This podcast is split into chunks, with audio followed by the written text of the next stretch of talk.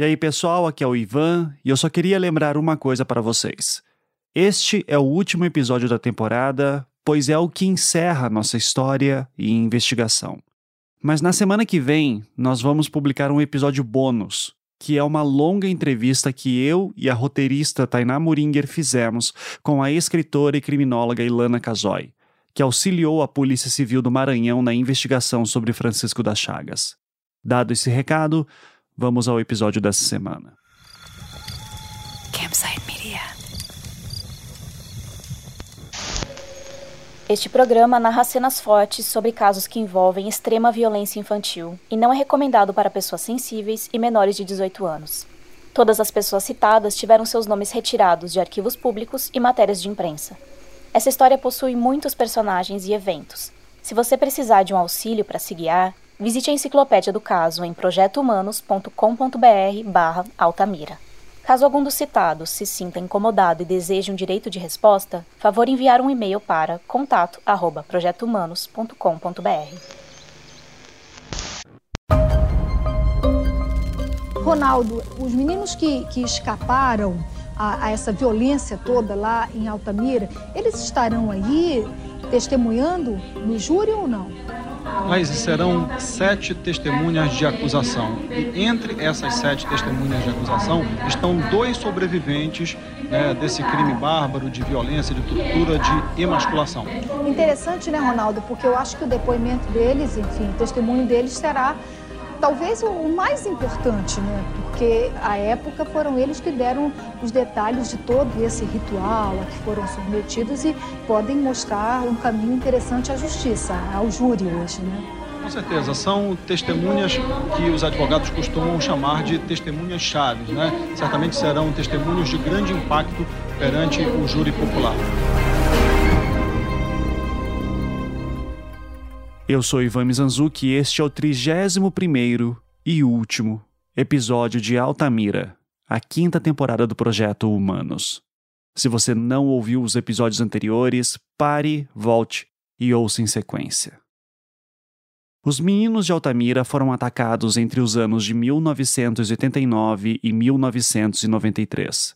No final de 2003, o mecânico Francisco das Chagas foi preso no Maranhão e nos anos seguintes confessou ter atacado e matado mais de 40 meninos no Pará e no Maranhão. Até muito pouco tempo atrás, o consenso geral era de que Chagas não havia sido sequer denunciado pelo Ministério Público em Altamira. Mas então, o Rubens Pena Júnior, advogado e pesquisador que me auxiliou em toda a produção dessa temporada, fez uma descoberta que mudaria toda a história como conhecemos. Dos 14 inquéritos que a Polícia Federal e a Civil fizeram em 2004 e 2005 sobre os crimes confessados por Chagas em Altamira, dois deles geraram denúncias no Ministério Público. Uma delas era sobre o garoto Tito Mendes Vieira, desaparecido em 20 de janeiro de 1991. Neste caso, o Ministério Público fez a denúncia contra Chagas em 14 de julho de 2011 já haviam se passado mais de 20 anos, ou seja, o crime já havia prescrito. A Defensoria Pública, representando Chagas, alegou a prescrição do crime e fez ocorrer a extinção da punibilidade de Chagas para este caso em específico. Até hoje, a família de Tito não tem respostas sobre o que aconteceu com o garoto. Mas havia uma outra denúncia que o Ministério Público em Altamira fez contra Chagas. Ela foi feita em 2005 e a vítima em questão era o terceiro sobrevivente, Vandiclay Oliveira Pinheiro, atacado no ano de 1990. E a partir do momento que uma denúncia é feita, o tempo para prescrever passa a contar da data da denúncia e não mais do crime original. Ou seja, este crime não estava prescrito. Era uma denúncia que ainda estava em aberto. Era uma chance única. Talvez através da nossa descoberta, Chagas pudesse finalmente ser levado a júri em Altamira. Eu perguntei para o Rubens como foi que ele descobriu tudo isso. Todas as informações que eu havia obtido para minha pesquisa, até acho que o meados do, do próprio trabalho com o Projeto Humanos, né, que foi um processo paralelo, Primeiro eu trabalhei a pesquisa para o mestrado, depois eu comecei a trabalhar a pesquisa para também o projeto.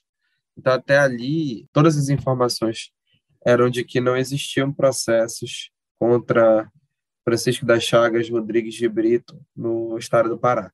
Isso é uma informação publicada em tese de doutorado, uma informação veiculada em notícias de jornais e revistas e tudo mais. E então foi uma surpresa para mim quando eu descobri isso e de uma forma bastante curiosa. Né? Dentro do site do Tribunal de Justiça existe um campo de consulta unificada de processos. Então, em determinado momento estava fazendo uma pesquisa de pesquisa de campo, né, mas um campo na internet, né, na web, pesquisando fatos e coisas que eu poderia utilizar para minha pesquisa. Eu disse assim, ah, eu vou digitar aqui o nome do Francisco das Chagas para ver o que que aparece. E aí eu digitei o nome dele completo, né? Num campo específico, é onde se buscava o, o, os processos pelo nome das pessoas. Eu não sei, eu estou tentando dar uma olhada agora, se esse campo ainda existe mas eu acredito que não, mas antigamente existia. Curiosamente não existe mais. E aí eu, eu digitei Francisco das Chagas Rodrigues de Brito. E aí apareceu um único processo, era um processo que à época tinha uma outra numeração, que não é a numeração que ele tem hoje, porque a época também não estava digitalizado, então ainda não fazia parte do PJE, que significa Processo Judicial Eletrônico. Então ele mudou, acho que um ou dois números, não recordo agora. E aí eu visualizei esse número e entrei, cliquei. E também, para minha surpresa, o processo estava disponibilizado. Boa parte dele, né? Porque dentro desse campo de buscas do Tribunal de Justiça do Estado do Pará, havia a possibilidade de você verificar as peças principais. As peças principais dos processos físicos, elas eram digitalizadas e eram inseridas no sistema, né? Era um sistema que hoje em dia, eu não sei se ele ainda é utilizado no tribunal, mas chamava Libra. Ah, por mais que não tivesse digitalizado a peça, mas era possível visualizar o conteúdo de algumas decisões, digitar, de forma digitada mesmo. Então eu, eu verifiquei né, que o Francisco das Chagas estava denunciado por um homicídio na forma tentada e as iniciais do nome do, da vítima constavam só as iniciais. E aí eu fui atrás em busca de tentar conseguir saber do que, que se tratava esses autos. Para você ter acesso a isso, então, só indo até Altamira, o, o processo estava lá fisicamente. Tinha que ir lá pessoalmente para pegar esse processo, correto? É, exatamente. Antes de, de ir a Altamira, eu procurei saber quem já tinha tido acesso a esses autos. E daí eu verifiquei que a filha do Dr. Césio Brandão tinha conhecimento desse processo. A Stephanie, né? A Stephanie. A Stephanie é a filha do médico Césio Flávio Caldas Brandão, que apareceu naquela matéria do Fantástico de 2014 e que mostramos no episódio 28. E havia requerido é, cópia desses autos, né? Que foram concedidas a ela à época, né, por, através de uma advogada e uma advogada correspondente, mas não um processo na íntegra, né, apenas algumas peças.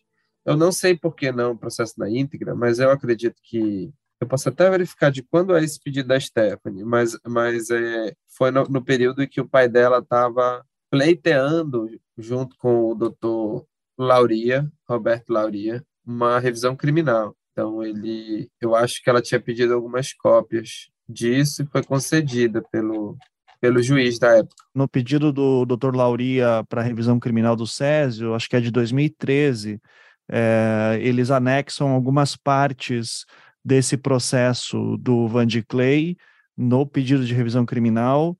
Uma delas é um relatório da Polícia Federal dessa missão do de investigar o Chagas em Altamira.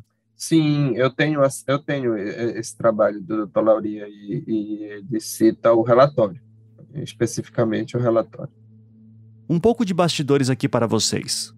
Até o momento que o Rubens havia feito essa descoberta, nós sequer sabíamos exatamente o que é que a PF havia investigado em Altamira nos anos 2000 sobre Chagas. tudo o que tínhamos era o relatório da PF sobre o caso do Van de Clay. E isso porque ele estava anexado no pedido de revisão criminal do Dr. Césio. Esse processo é público, então eu vou disponibilizar para download na página da enciclopédia deste episódio o relatório final da Polícia Federal sobre o caso de Van de Clay. Os outros relatórios dos outros inquéritos não são públicos, então eu não vou disponibilizá-los. Contudo, o que eu posso dizer é que todos possuem basicamente as mesmas informações gerais sobre como que a Polícia Federal, em 2004 e 2005, chegou à conclusão de que Chagas era o verdadeiro culpado dos crimes em Altamira entre os anos de 89 e 93. Só que eu e o Rubens queríamos mais. Nós precisávamos ver esse processo inteiro. E é por isso que o Rubens foi para Altamira após ter feito essa descoberta.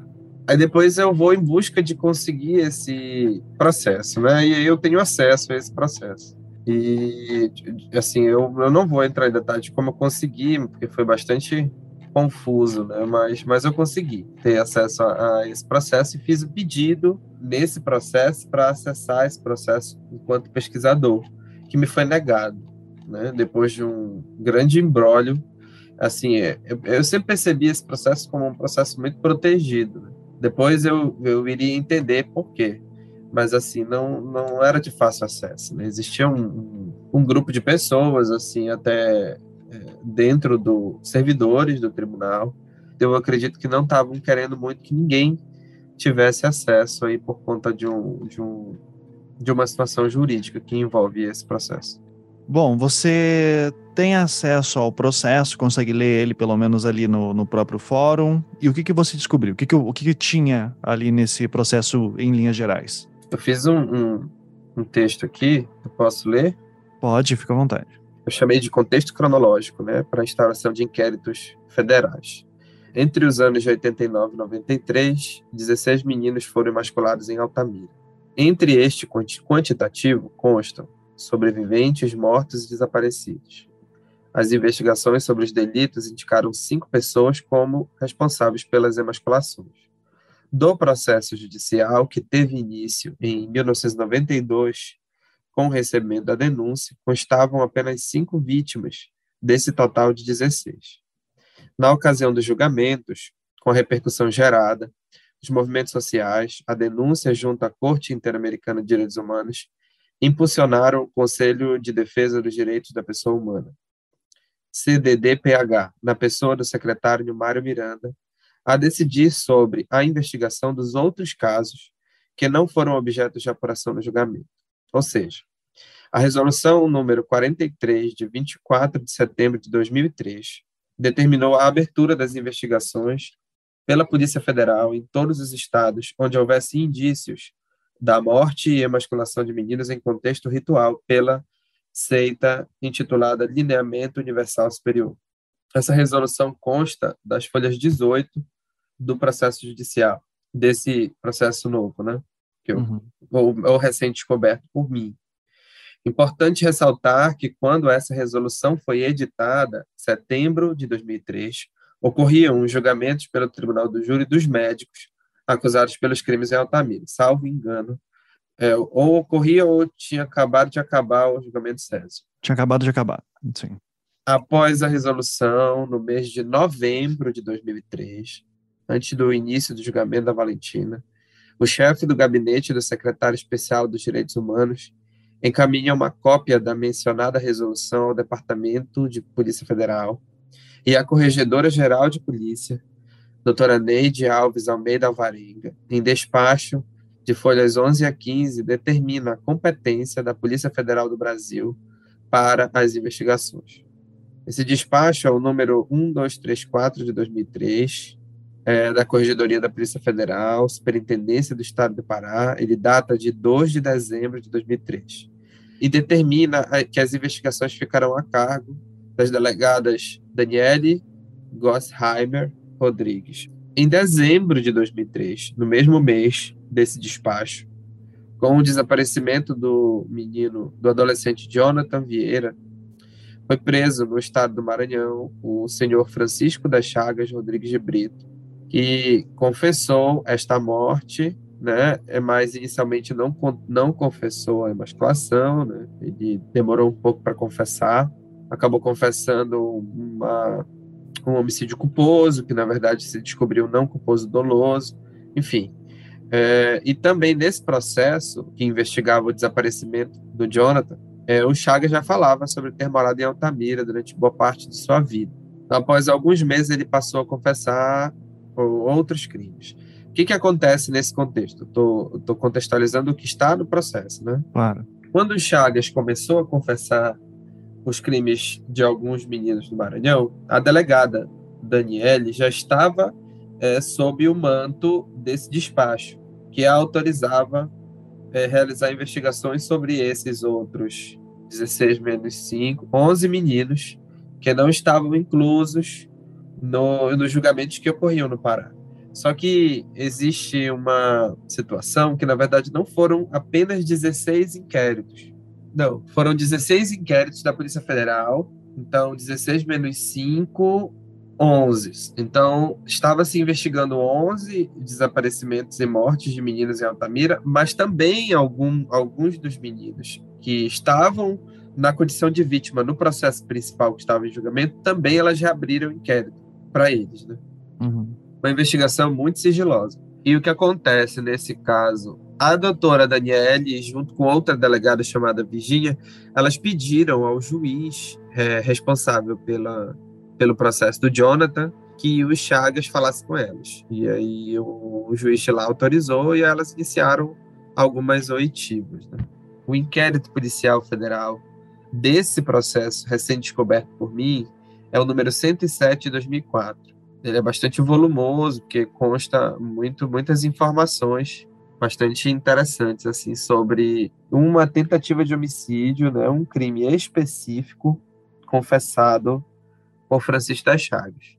Um, no caso assim, em resumo, né, para ficar mais claro, de todos aqueles meninos que foram emasculados em Altamira, este inquérito policial específico, número 107, ele trata sobre uma, um, um dos sobreviventes. Uhum.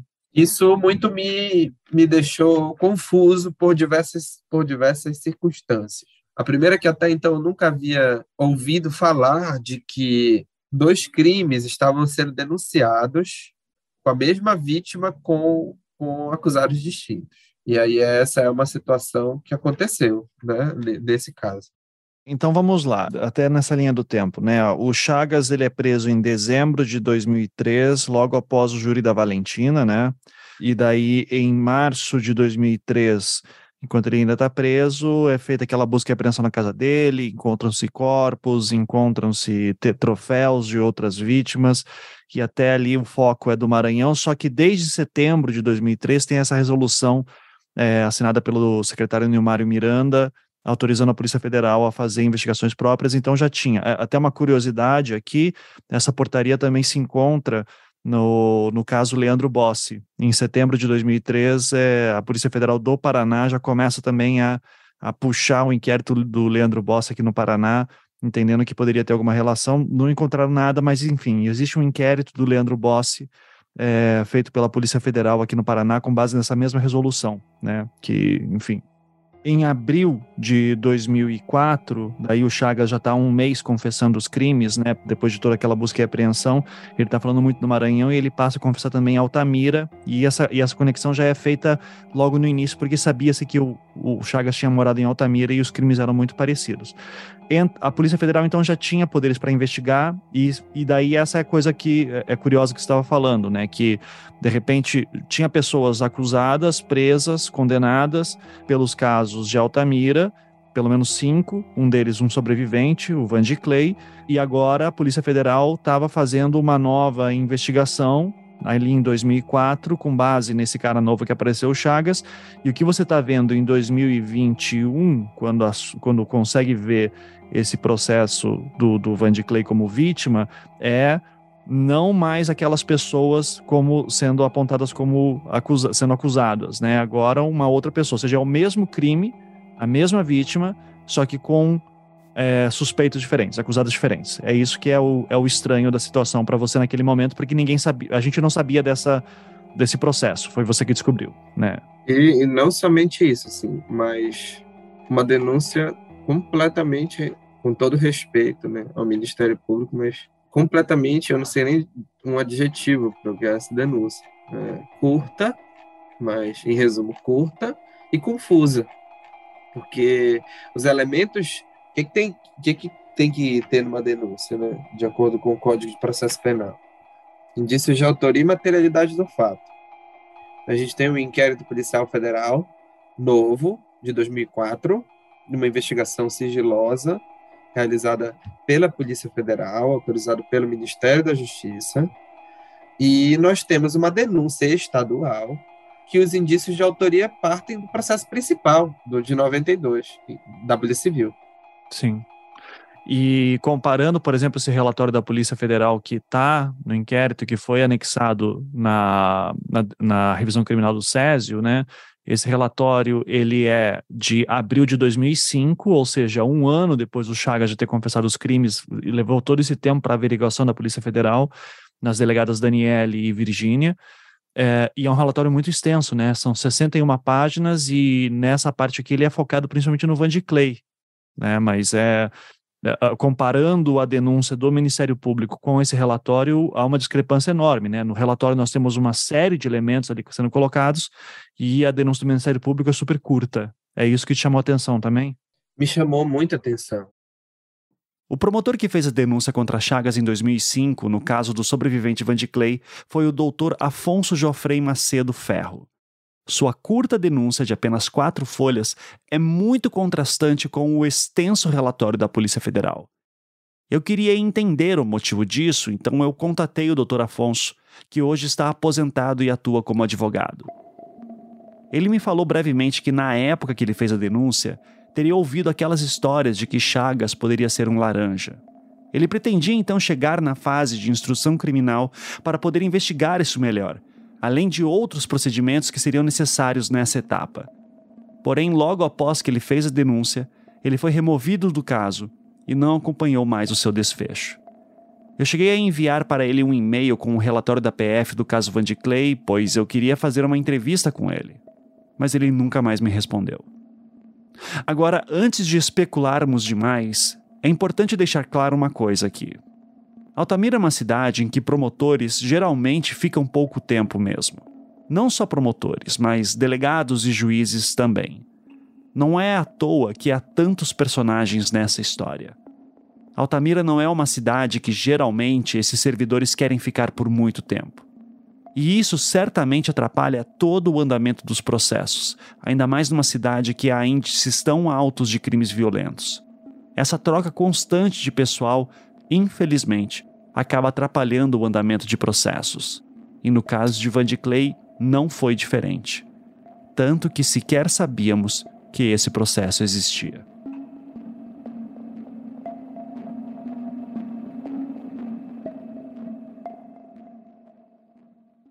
A gente sabe pelo, até pelas notícias da época, isso era público, que a Polícia Federal estava investigando vários casos. Para você falar em um pouco os números, esses números divergem muito, tem sempre aquela confusão quantas vítimas são exatamente em Altamira, mas assim, na época dos julgamentos, pelo menos, quando uh, uh, que motiva essa portaria da, do secretário Nilmário Miranda, falava-se muito do seguinte, o, o seguinte, a seguinte conta que era feita. É, as famílias estão dizendo que foram 19 vítimas é, em Altamira, naquele período de 89 a 93, e que apenas cinco estão no processo, então teriam 14 casos que nunca foram investigados, então precisaria desses 14 casos. O que daí também, para variar nesse caso, é uma outra contradição, porque daí a gente vê aqui o inquérito da Polícia Federal pelo Van de Clay, que eram daqueles cinco que estava sendo no processo, mas, enfim, a, a, pelo jeito a Polícia Federal decidiu ver todos os casos que estavam colocados ali. A, a pergunta que eu faço para você é assim, né? Porque a gente sempre ouviu falar pela pesquisas, pesquisando sobre esse caso, e depois que o Chagas aparece, como é que isso tem efeito, dizendo exatamente isso, de que o Chagas nunca foi denunciado por nenhum crime em Altamira. De repente, daí você encontra um processo que o Chagas está sendo ali colocado como o acusado, por uma vítima que é o Van de Clay, um sobrevivente, e, e, ele seria, em tese, uma dessas 19 ou 14 vítimas, 16, depende da conta que está sendo feita. A pergunta que eu te faço é: Você chegou a tentar ver se tinha outros processos de outras vítimas? Do Clebson, Ailton, Judirley, Jaenes, colocado o Chagas como um acusado? Sim. Não, não só cheguei como descobri o número de todos esses processos. Ou seja, existiam os processos, ou seja, a Polícia Federal fez relatório para cada um desses casos que investigou, tinha um inquérito para cada um deles e enviou ao Ministério Público. Eu encontrei 12. Eu encontrei 12 números de processos tombados do Tribunal de Justiça e só tive acesso a alguns. Não tive acesso a todos qual que você, o que, que a gente consegue dizer, o que, que aconteceu com a partir do momento que o Ministério Público, a Polícia Federal fez as investigações para cada uma dessas vítimas. No relatório está inclusive o número do inquérito policial de cada uma delas que eles fizeram. Enviaram ao Ministério Público. O que, que o Ministério Público em Altamira fez com cada uma dessas denúncias do da, da Polícia Federal? Uh, não sei precisar em números especificamente, mas eu, eu acredito que assim Alguns foram denunciados, outros foram arquivados. Só que com uma observação importante: todos os que foram arquivados antes da denúncia foi pela prescrição. E todos os que foram denunciados prescreveram. Isso é uma coisa incomum. Uhum. Com exceção de um. Do Van de Clay. Isso.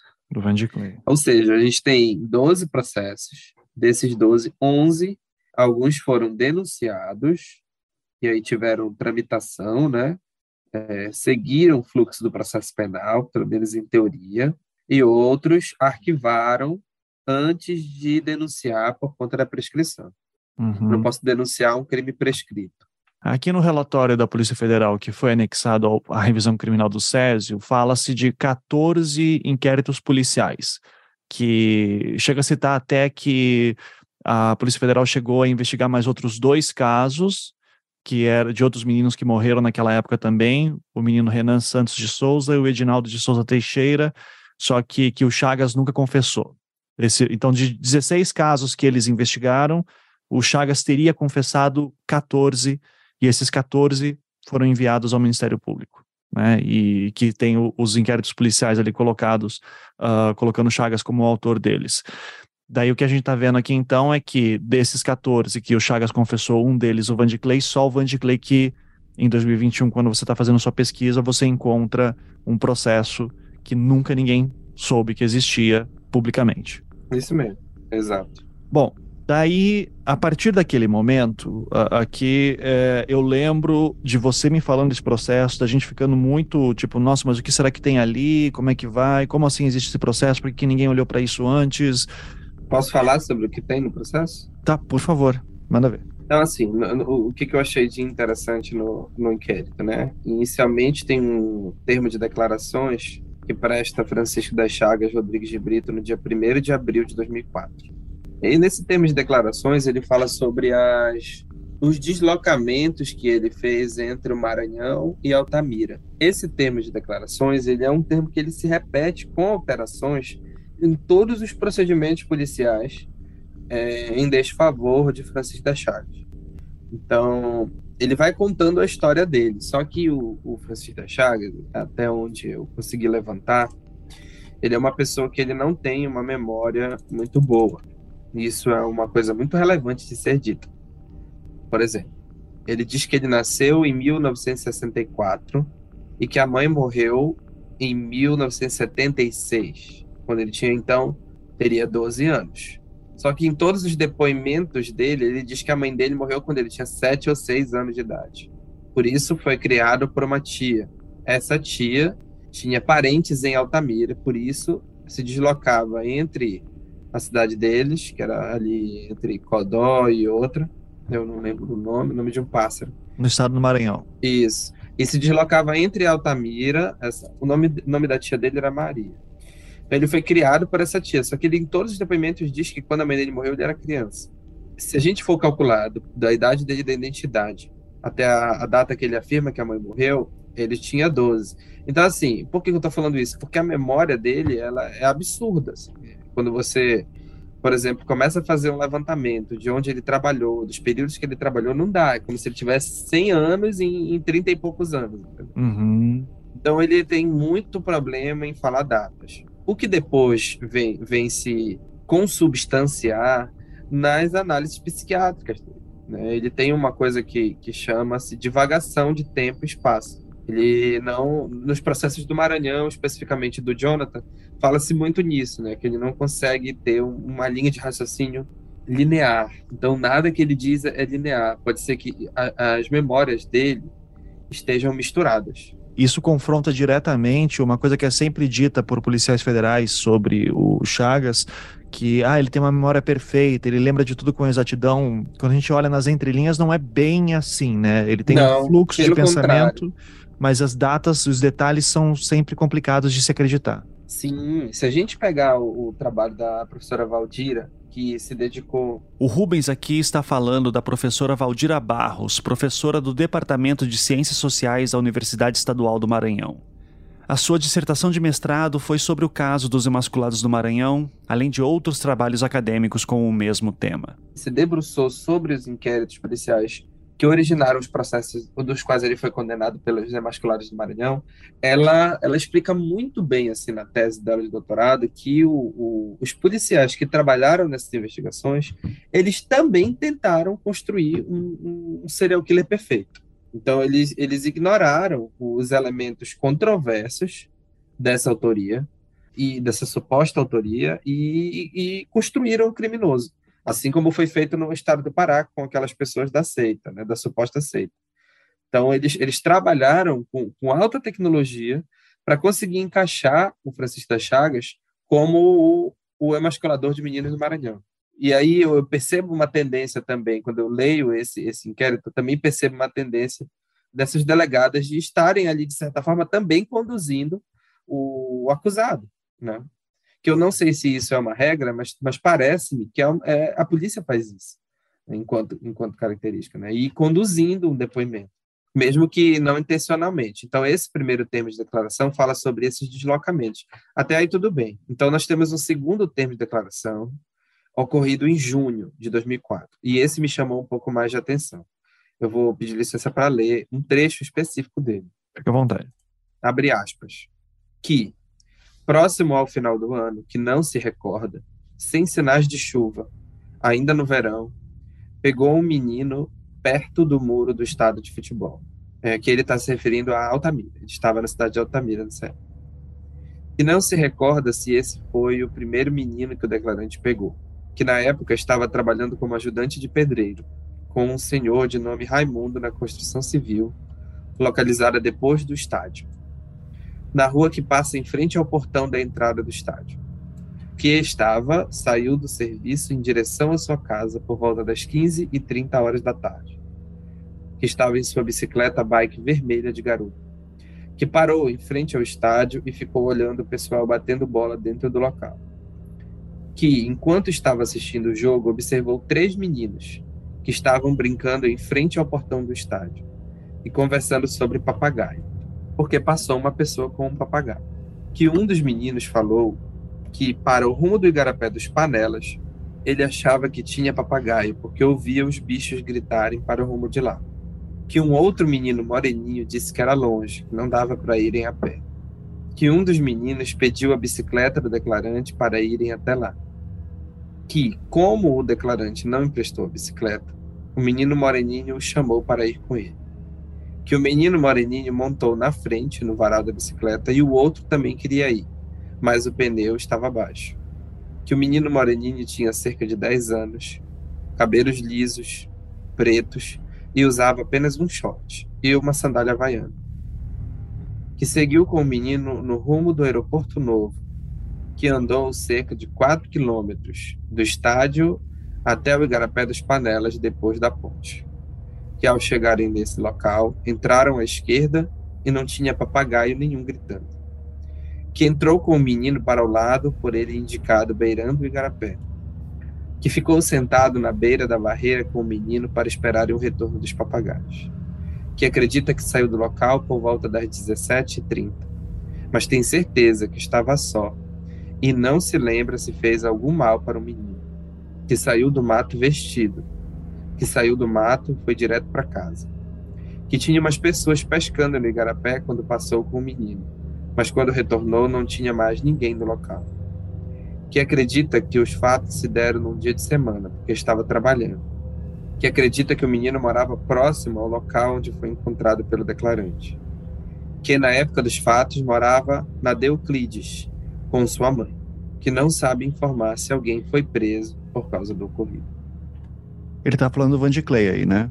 Exatamente. Os detalhes, assim, porque se a gente lê os de depoimentos do Van de Clay, é, a gente consegue ver ali estádio de futebol, buscar papagaio, né? Só que. É, eu tenho algumas observações sobre, sobre específicas sobre esses detalhes. Hum, acho que a primeira observação importante é que se a gente for cruzar os dados do Francisco das Chagas no que ele estava trabalhando nessa época, ele trabalhou como ajudante pedreiro. Então, esse primeiro fato que ele diz, por exemplo, que na época estava trabalhando como ajudante pedreiro, bate com a data que o Van de Clay foi emasculado. Uhum. Então, esse é um fato, ah, tipo, digamos assim, legal, tá? É, é, faz sentido, não é contraditório. O outro fato, agora sim, aí começam as contradições, né? Por exemplo, ele diz que andou cerca de 4 quilômetros do estádio até o Garapé dos Panelas. E aí, quem conhece Altamira sabe que é exatamente a distância do estádio, na estrada que vai para o rumo do aeroporto novo, até o Garapé dá 4 quilômetros. Então, tipo assim, isso é muito. Como é que ele ia saber exatamente essa distância? É 4 quilômetros exatamente. Uhum, sim. É bem, é bem perto disso, né? E não só isso, mas assim, porque parece uma informação plantada ali, porque o Van de Cleef foi masculado muito antes do Garapé de Panelas. E aí, o, o que que me dá certeza desse local, da onde ele foi, de onde ocorreu esse crime? Duas coisas. Uma, que o Chagas não apontou para o local onde ocorreu o fato, de acordo com o próprio relatório do levantamento de local de crime da Polícia Federal. E o segundo fato é que ele não teria condições de sobreviver dali da onde ocorreu e andar 4 quilômetros, uhum. já que ele foi socorrido próximo do estádio.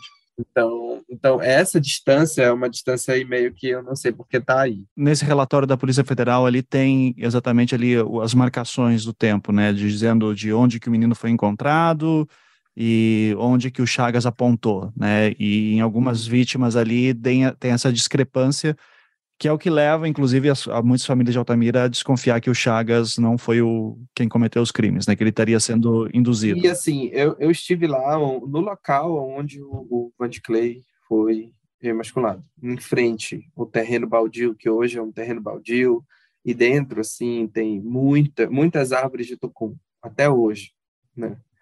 Então, é, até esse local é diferente de onde, de onde dizem lá no mapa, entendeu? É, é, é, ainda é distante. A gente desce no aeroporto de Altamira, logo chega a ponte do Igarapé dos Panelas. E aí dá uns quilômetros para poder chegar nesse local. É bem urbano, só que na época não era urbano. E um, uma coisa interessante é que ele diz que ele saindo do, do estádio, ele dobrou, entrou para o mato com o Van de Clay para a esquerda, e realmente é para a esquerda. É, na lateral esquerda tem um terreno que é alagado e aí lá para dentro tem umas árvores de tucum, né? Então ele isso é assim, eu não sei o que aconteceu, mas assim, não é nesse local, lá perto do Garapé. Não não ocorreu, né? Bom, a gente também está falando, né, aquele negócio. Ele está dando essas informações em 2004, depois de ter matado 40 crianças, né? A chance dele ter, dele se confundir em detalhes, ainda mais que a memória dele não é tão precisa quanto a polícia queria dizer que era, é, não é, não seria algo absurdo de se imaginar, né? Pelo menos assim é, é, é a leitura que eu tenho. Não sei você. Mas o que me parece nesse caso é que foi conduzido, porque tipo assim, eu acho, eu acho que ele não teria condições de, de, de dizer assim esse detalhe específico da quilometragem entendeu? De tal para tal para tal. Parece assim que eles já sabiam, porque esse, esse depoimento é de é junho, eles já estavam lá, eles já estavam fazendo, realizando perícia, né? Então meio que imagina, você está realizando uma perícia, você tem informações de, de locais, né, onde ocorreu, onde, onde provavelmente pode ter ocorrido, e você está ali com uma pessoa dizendo que está querendo falar que fez. É, eu montaria um inquérito daqui a, daqui a 30 minutos, meu inquérito está pronto. Uhum, sim entendeu? Então é, é, é uma coisa assim meio a gente não sabe, né? Não não está gravado o que que ele disse de verdade, como disse, sobre que circunstâncias. Mas uma das coisas que eu acho assim bem importantes é o fato de se a gente pegar um depoimento desse assim esse curto, né? Porque ele tem outros depoimentos enormes, mas assim, e aí for fazer os prós e os contras, eu sinceramente acho que as coincidências elas ganham, elas ganham, porque, porque assim essas informações específicas que a Polícia Federal reduz a termo nesse, né, nesse inquérito, elas não continham no processo principal. Elas não existiam no processo principal. Então, de alguma forma, ela, elas foram levantadas. Seja com Chagas, seja com os moradores locais, seja com o próprio Van de. Né? Então, eu acho que é uma, é uma outra investigação, uma investigação outra que não aquela anterior.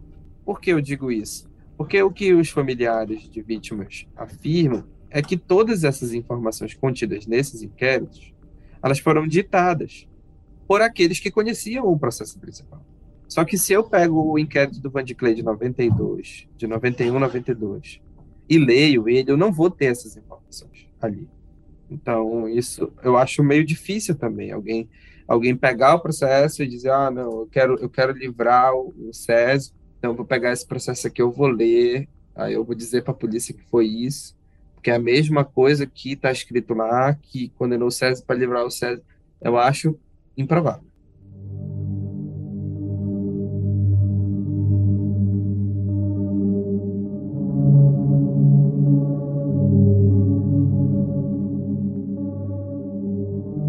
Se você for ver entrevistas que, os, que o Chagas deu, a quantidade de, de depoimentos que ele deu para várias autoridades, há uma consistência ali também nos detalhes. Ele, ele, esse é o problema. Ele, ele erra muita data, ele erra local, ele pode confundir uma coisa com a outra, mas ele parece que tem um fluxo de pensamento que quando ele vai, ele começa a passar melhor. E daí eu lembro muito de um de vários policiais com quem eu já conversei sobre o que, que é uma confissão boa, né? E as análises melhores que eu já tive, assim, foram, que me pareciam mais interessantes, eram dizendo assim: olha, a gente nunca espera muito que a pessoa. Ah, claro, ideal que seria a pessoa desse, ó, no dia tal, horário tal, vestindo tais roupas, aconteceu tal coisa, tal coisa. Só que a, a memória humana nem é assim, então, nem, nem permite tanta exatidão. Então, o que eles dizem é: a gente procura mais uma sequência de eventos, uma sequência de fatos, é, que a gente perceba que ajudem a responder a algum delito. E lendo o Chagas e a, a consistência dele eh, por tanto tempo, por assim, com tantos detalhes, fica muito difícil eu acreditar que ele está sendo ditado, que ele teve decorar. Isso é uma outra coisa que falam, né? Que ele teria recebido dinheiro para decorar uma história mas, pô, o cara tem uma memória maravilhosa, então, né? E não me parece ser o caso, pelo contrário, me parece que ele falha muitas vezes, assim, quando precisa dar detalhes mais específicos. É aí que entra, Ivan, uma, uma, uma coisa assim que eu, eu só pude entender direito isso, porque até então eu achava que era muita teoria da conspiração. Ah, o Chagas, ele. Tá, ele apareceu, e aí as pessoas da acusação, aqui eu tô falando especificamente do Ministério Público e da Assistência, né, doutor Clodomir Araújo e Clodomir Araújo Júnior e doutora Rosana Cordovil, visualizaram, estudaram também essas coisas que a gente estudou, né, que a Polícia Federal levantou. E aí a conclusão deles é, Chagas também pertencia a seita. E aí eu não conseguia entender, porque eu achava, ah, meu Deus, só para não perder. Mas não, é porque assim, é, de certa forma, quando se pega esses elementos Maranhão, esses elementos Pará, é como se, imagina que tu acreditas que aqui foram determinadas pessoas que agiam no modus operandi e ali também tem outras pessoas agindo no mesmo modo operandi. Então, tipo assim, conclusão, é, todos pertencem ao mesmo grupo, foram ensinados da mesma forma. É, sim. Inclusive, na investigação da Polícia Federal, a gente vê que houve uma preocupação das delegadas, a doutora Daniela e a doutora Virgínia, de tentar ver se havia algum vínculo do Chagas com Césio, Anísio, Valentina, Amailton. Em todos, eles perguntam para ele sempre isso. Pergun e ele sempre nega, e nunca foi encontrado nenhum vínculo. Não. Eu acho que né, nas confissões do Chagas, em questão de, de, discrepâncias de relações, eu acho que um dos mais evidentes é o local em que o corpo do Clebson foi deixado, né? Que é, ele confessa o Clebson, a Polícia Federal faz a reconstituição com ele, leva, pede para ele apontar onde é que ele deixou o corpo, é na Transamazônica, e ele aponta para um lado, mas o corpo do Clebson foi encontrado em outro. É isso? Sim. Certo. Isso é uma coisa que, na verdade, assim, vamos ser bem justos, né, com o que os autos dizem. Ele não apontou nenhum lugar certo. Uhum. E isso é uma coisa que deixa os familiares de vítimas de cabelo em pé. Né? Assim, ué, como é que uma pessoa sabe tudo, mas não sabe o local? E aí, e aí, na minha compreensão, pelo menos, eu não tenho resposta para isso. Que, ah, tem uma equipe de escavação, tá, vamos escavar, não tem nada, né? Ah, mas não podia escavar. Então, são, são, muito, são muitas coisas, né? fatores, assim. É, os peritos, né, dizem que a cidade tinha mudado muito de 93, de 89 a 93, né, período que os crimes aconteceram, até 2004, quando Chagas volta para Altamira para fazer esses apontamentos, e que daí ele poderia ter mudado. Ao mesmo tempo, também são 10 anos longe da cidade, cometendo outros crimes em outros locais, porque no Maranhão ele foi muito exato, né, com, com alguns apontamentos. Agora, no, em Altamira, muda. Poderia ser um problema de memória, talvez, a cidade ter mudado mesmo. É, é essa explicação dele. É, eu queria saber qual é a tua opinião sobre isso, se é plausível. Acho que não. Acho que acho que é, a cidade de Altamira ela mudou, mas não mudou tanto assim, entendeu? É, geograficamente. É, como eu te falei, o local onde Van de Clay foi emasculado até hoje, ele está do mesmo jeito. Não se construiu nada ali. Com exceção daqueles crimes que ocorreram no centro urbano de Altamira. Mas, assim, por exemplo, o Clebson também. Né? Acho que você esteve lá é, e, e, viu melhor do que eu. Né? Que, assim, dava para se realizar um raio de escavação. Né? Dava para dava fazer. Não, não sei por que não foi feito. Falando do, do, caso dos meninos que ele confessou e que são desaparecidos, né? Que nunca foram encontrados. É, é a mesma coisa o, o Maurício. Dava para escavar. Dava para escavar melhor. Uhum. Né? Pô, o cara tá confessando. Então eu vou escavar lá onde ele disse que não era e lá onde, onde a mãe dele, a mãe do menino tá dizendo que é. Escava os dois lugares, vê, investiga, né? Dá um jeito. A gente tem datação aí de, de milhares de anos atrás. Não é possível que esse, esses ossos tenham se decomposto assim. É, existe alguns casos, por exemplo, que o Chagas aponta um local e daí no laudo diz que não foi possível fazer escavação porque tinha um formigueiro gigante, por exemplo, que a equipe não poderia fazer escavação. Estou dando um pequeno exemplo, assim, só de uhum. mais uma discussão. E, e, eu não sei, mas é, é, é, no própria confissão que você acabou de ler aí do Chagas, ele fala, isso é bem comum na confissão dele, que ele diz que ele meio que, é como se ele tivesse uma, um episódio de Desassociação. Desassociação, exato. Que é que ele, como ele, ele, ele apaga, né? É, ele, ele até usa uma frase lá que o vento muda, né? Ele é como se ele, ele não lembra mesmo do que ele, se ele masculou ou não, se ele matou ou não. Em algumas confissões ele dá mais detalhes, ele consegue ver, lembrar melhor, em outras não.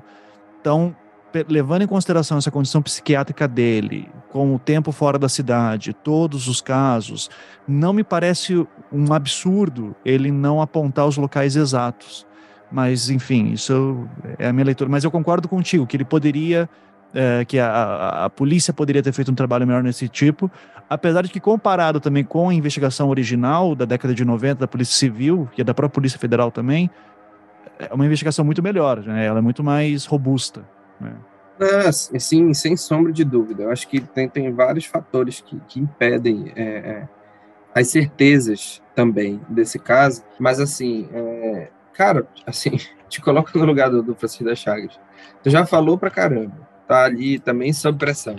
E aí eu acho que tem horas que eu não ia se preocupar em, ah, peraí, que eu vou contribuir com a sociedade. O cara que matou 30 meninos, ele não vai estar preocupado de, de, ah, eu vou contribuir com a polícia, porque, enfim, agora eu quero 30 perdão. só no Maranhão, né? 30 só, só no Maranhão. Maranhão. É. Então eu não quero agora, entendeu? Então eu acho que, sinceramente, olha a situação, né? Quantas pessoas não tinham ali, a gente pode ver nas fotos. Sim. O, o mínimo do mínimo, do mínimo, do mínimo, do mínimo, ele estava nervoso. no mínimo, é. Bom, o Chagas então confessa 14 crimes. A Polícia Federal conclui que ele é o autor desses 14 crimes só em Altamira, mais os 30 do Maranhão, são 44 meninos no total é, a Polícia Federal encerra esses inquéritos, envia para o Ministério Público, o Ministério Público, a maioria, fica sentado em cima, prescreve, arquiva, mas aí aparece esse do Van de Clay, que foi feita uma denúncia, salvo engano, em que ano? Foi 2005, 2006? 2005.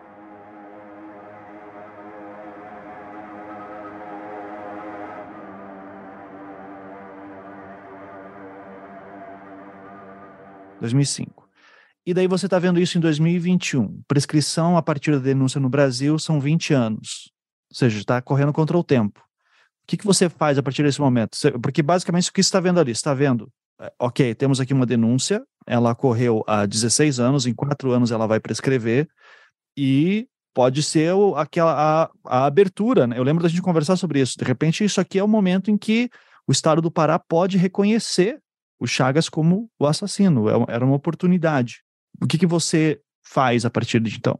Primeiro eu preciso verificar como é que está a situação processual, né? o que, que já ocorreu. Então, eu tenho um inquérito policial concluído, um relatório indicando Francisco das Chagas como o assassino, né, na modalidade tentada do, do Clay.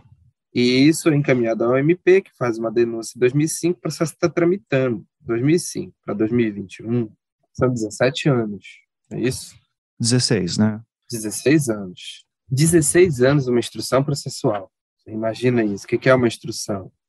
Escutar as testemunhas, escutar o denunciado, né? provas, audiência de instrução, audiência de São julgamento.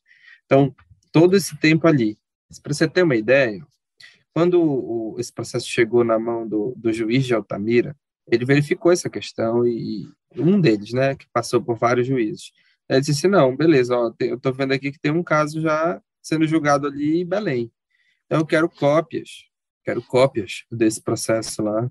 Isso ali em 2006, mais ou menos. Eu quero cópias desse processo para poder entender o que, que, eu vou fazer. E aí demoraram 10 anos para essas cópias mandarem essas cópias. 2016. é 10 anos para mandar uma cópia para Altamira. Assim, e aí, não, não posso mandar cópia. Resposta de Belém, porque o processo é muito grande. Diga o que você quer. Tá, quero a denúncia, aditamento à denúncia, é, tal, tal, tal, tal, tal. 10 anos. Uhum. Ok, legal, você quer, beleza. Daqui a 10 anos eu te mando. E nesse meio tempo, o juiz esperando tudo isso, não chama ninguém para tomar depoimento, não faz. É, teve audiência, assim, audiência, audiência. O que, que a gente tem ali de testemunha de acusação? Dona Leonília, que é a mãe do, do Van de Clay, Van de Clay, que é, seria ouvido na condição de informante, e mais duas pessoas.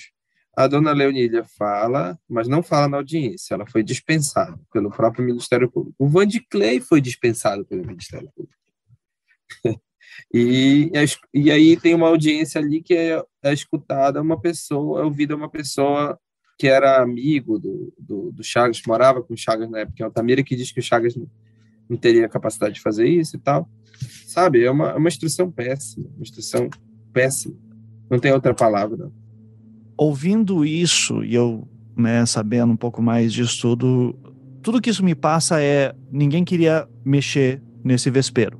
Sabe? Tipo, você tá maluco, as pessoas, olha o, o julgamento que já teve em Belém, toda a pressão que teve, como esse caso machucou a cidade. Vamos reabrir isso de novo com gente que já foi condenada, mexer naquilo, arriscar dizer que os caras são inocentes.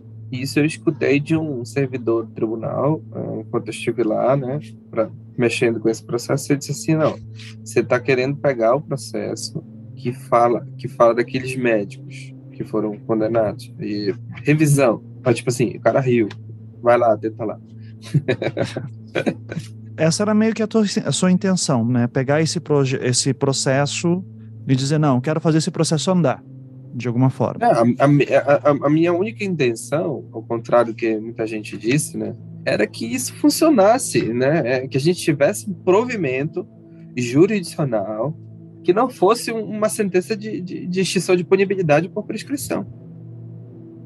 Sendo assim, após ter descoberto esse processo e ter percebido que o Ministério Público em Altamira não fez nada por tanto tempo, o Rubens passou a estudar se haveria alguma maneira de fazer o processo andar. Afinal, a partir da denúncia, o processo estaria prescrito em 20 anos e já haviam se passado 16. Foi então que ele pensou em uma possibilidade. Ele poderia entrar como assistente de acusação no caso, mas ele só poderia fazer isso de uma forma: se o próprio Van de Clay o aceitasse como seu advogado.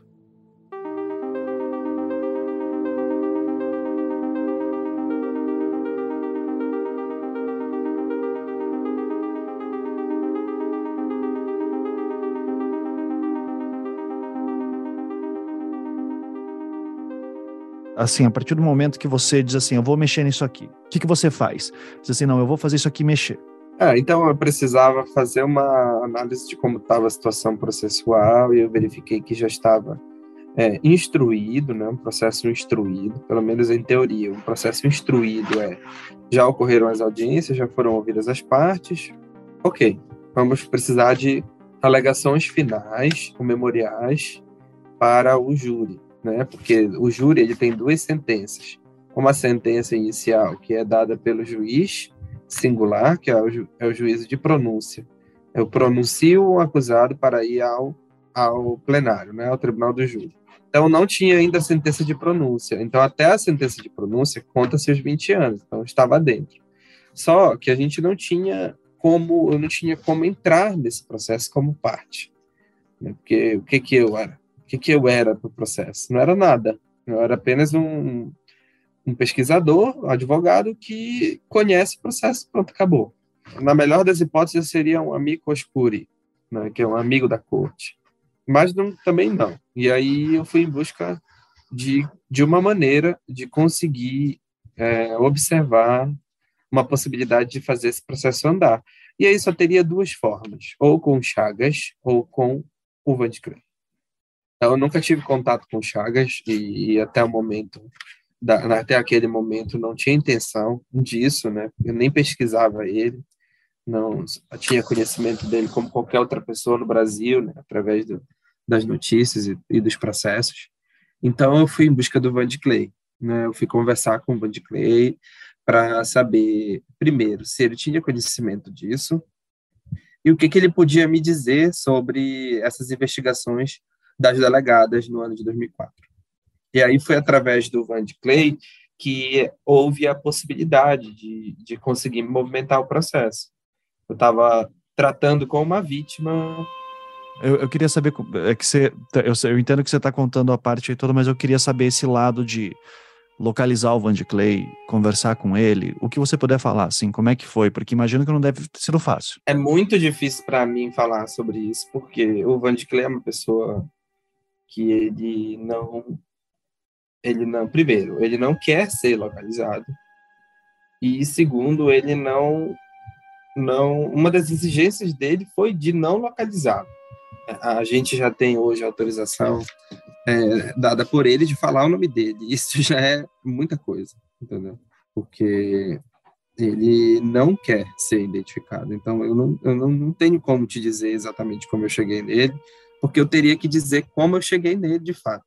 Claro como eu, como eu descobri ele, eu não posso falar. O Van de Clay ficou muito assustado no primeiro momento ou ele foi receptivo? Ah, muito assustado, não, muito assustado. Para você ter uma ideia, a gente não consegue falar com o Van de Clay, a gente tem que falar com outras pessoas que convivem com o Van de Clay. Sim. O Van de Clay não tem número de celular, ele não tem comprovante de residência, não tem isso, porque ele não quer ser localizado, com toda razão. Claro. E quando você falou para ele, Van de Clay, existe um processo que você é vítima e que o Chagas é o acusado. O que que, qual, como é que foi a reação dele? Ele sabia desse processo?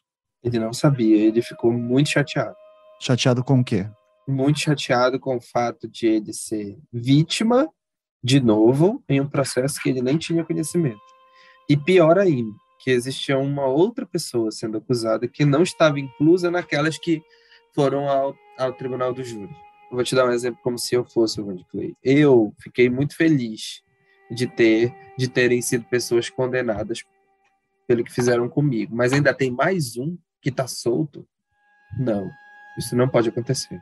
E a gente está falando de um cara super simples que quer viver a sua vida, passou por um trauma absurdo e nem consegue imaginar a burocracia toda que existe em torno do caso que ele sofreu, né? Da, da violência que ele sofreu. Não. Na verdade, eu eu acredito que trata-se de uma pessoa que quer esquecer, assim, no fundo, no fundo, mas, mas é, sabe esquecer a morte de uma mãe? É impossível. Sim. Bom, você começa a conversar com o Van de Clay e o que que, a que acordo que vocês chegam? Daí isso, isso levou muito tempo, né? É um processo de, de conversar, de entender, de explicar, de me apresentar, de provar que eu não era uma pessoa é, mal intencionada, Até hoje ainda tenho que provar para algumas pessoas que eu não sou mal intencionado. E, e consegui, porque, assim, eu acredito que a gente sempre tem que falar a verdade, sabe? E foi falando a verdade que eu consegui dizer para ele o que eu pensava, de que forma eu poderia ajudá-lo, às vezes até me comprometendo um pouco, né, extrapolando um pouco os limites do, da minha pesquisa acadêmica, adentrando em meio ao caso, né, enquanto parte, e isso foi, hoje não mais, um desafio, e eu consegui é, superar essas dificuldades, né, e aí tive um, um contato com ele pessoal, né, físico, e com os familiares dele, e aí a gente conseguiu conversar direitinho, né? Ele conseguiu me dizer muitas coisas, a gente conseguiu gravar, e foi isso. Você hoje é advogado do Van de Clay? Permaneço advogado do Van de Clay. E você entra nesse caso como assistente de acusação? Assistente de acusação.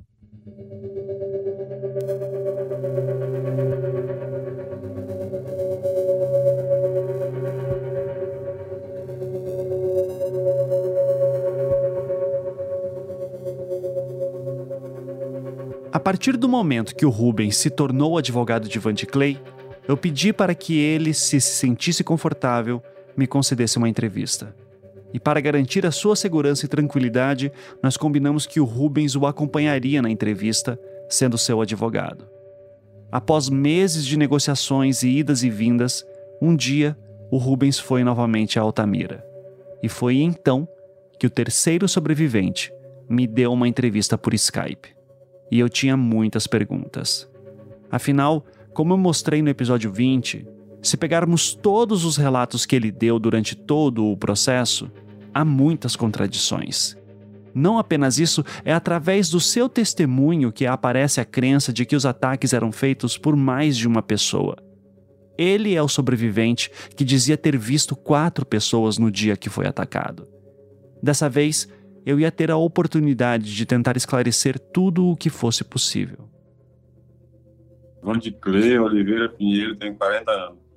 Vandiclay, eu queria novamente agradecer você aqui a estar falando com a gente, porque eu sei que esse é um assunto né, que, que mudou sua vida e é muito sensível. Então, assim, eu, primeiro de tudo, agradeço e me sensibilizo com a sua situação.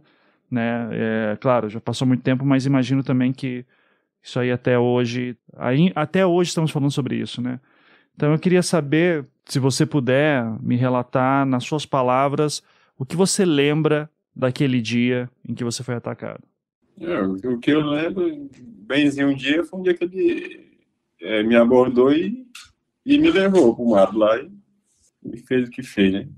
Você lembra onde é que você estava, com quem que você estava?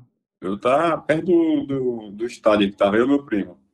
Ele chegou lá, me abordou, perguntou se eu queria tirar um papagaio com ele. Eu falei que, que sim. Aí eu fui ele, mas meu primo falou que não era pra mim não ir, mas eu fui. E chegando lá no, no local lá, ele mandou eu continuar na frente dele. E eu perguntei mais ou menos onde é que é, ele falou, é bem aqui perto. E de repente botou um pano, não sei o que era, no, no meu rosto, um cheiro bem forte, e daí eu desmaiei. Você não lembra de nada, você apagou? Apaguei. O que aconteceu quando você acordou? Você tem noção de quanto tempo que passou? Não, e tanto tempo quanto eu passei lá, não tenho noção não. Sei que eu me acordei e continuei andando lá por lá pra pista. Eu vi o barulho dos carros passando, aí eu, mas é pra, é pra cá a pista. Aí eu segui andando e cheguei num, num certo lugar lá e tinha uma, uma mulher estendendo roupa no varal. E eu parei lá e pedi ajuda para me levar para o hospital. Você tinha quantos anos? Nove. Tinha nove anos. E você uh, já trabalhava? Como é que era a sua vida quando você tinha nove anos? Eu trabalhava na roça com meus avós. Uhum. Fazia o que lá? É, com mandioca, fazendo farinha. Uhum. Nesse dia você estava trabalhando ou você estava de folga? Não, eu estava andando mesmo, passeando com meu primo. Como é que era seu dia a dia quando você tinha nove anos, assim? É, do colégio para cá, e ia pra roça, era assim a rotina. Mas era todo dia ou você tinha dias de folga? É, de segunda a sexta estudava, né? Aí na folga eu ia trabalhar na roça com meu avô. Ah, então era só na, no, na, no final de semana que você ia trabalhar na roça. Durante a semana você só, só estudava durante a semana? Isso, só estudava. E esse dia que você foi atacado foi um dia de semana? Foi um dia de semana. E você tava. Já tinha, já tinha saído da escola, então foi Foi, à tarde, foi pela manhã que você foi atacado, né? Eu acho que foi pela manhã, não tô bem lembrado. Tá. Não tem problema. Você, nos depoimentos que você prestou ainda criança, né, você uh, cita que tinha quatro pessoas, que tinha uma pessoa e mais três depois. Você pode explicar isso para mim? Eu não tenho certeza, não. porque quando aconteceu isso lá, eu tava, assim, dopado, em dizer, né? Uhum. E, sinceramente, eu não, tenho certeza, não. Só para deixar isso bem claro, que isso é bem importante para gente. Nos seus depoimentos durante esses anos, aparecia sempre a seguinte história: de que você teve um homem que levou você para o mato, lá você encontrou mais outras três pessoas que você via por debaixo de uma venda dos olhos. Você diz agora, então, que não está, não se lembra disso, de ser, de ser assim. Não, não foi assim, não. Você tem uma explicação de por que, que nos seus depoimentos é, tem essa história? Não. Você era, era criança, tinha gente acompanhando durante esses depoimentos, correto? Acho que seu pai te acompanhava. É, meu pai. Seu pai, ele falava por você? O que que acontecia? Não, às vezes meu pai falava assim, era com raiva, revoltado, né? Mas isso era normal. Mas dura, durante todos esses anos, então você, sempre que falava no seu depoimento, com a sua assinatura, mesmo criança, dizendo que tinha mais gente lá, você não sabe explicar por que isso, por que isso aconteceu? Não, não sei não.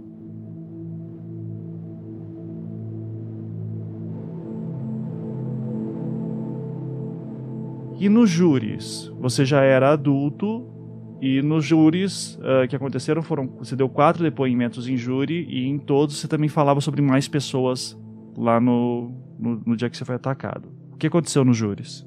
Uma coisa que eu falei, mas que eu falei lá no júri, eu falei uma coisa, mas não tinha certeza. Até porque eu tava tipo dopado lá no mato, lá não tinha certeza mesmo. Você tem alguma explicação de como é que é possível que as pessoas uh, colocasse no teu depoimento escrito que você falou que tinha mais pessoas? Você tem alguma explicação para isso? Não, não tenho não. Tá. Não sei por que não.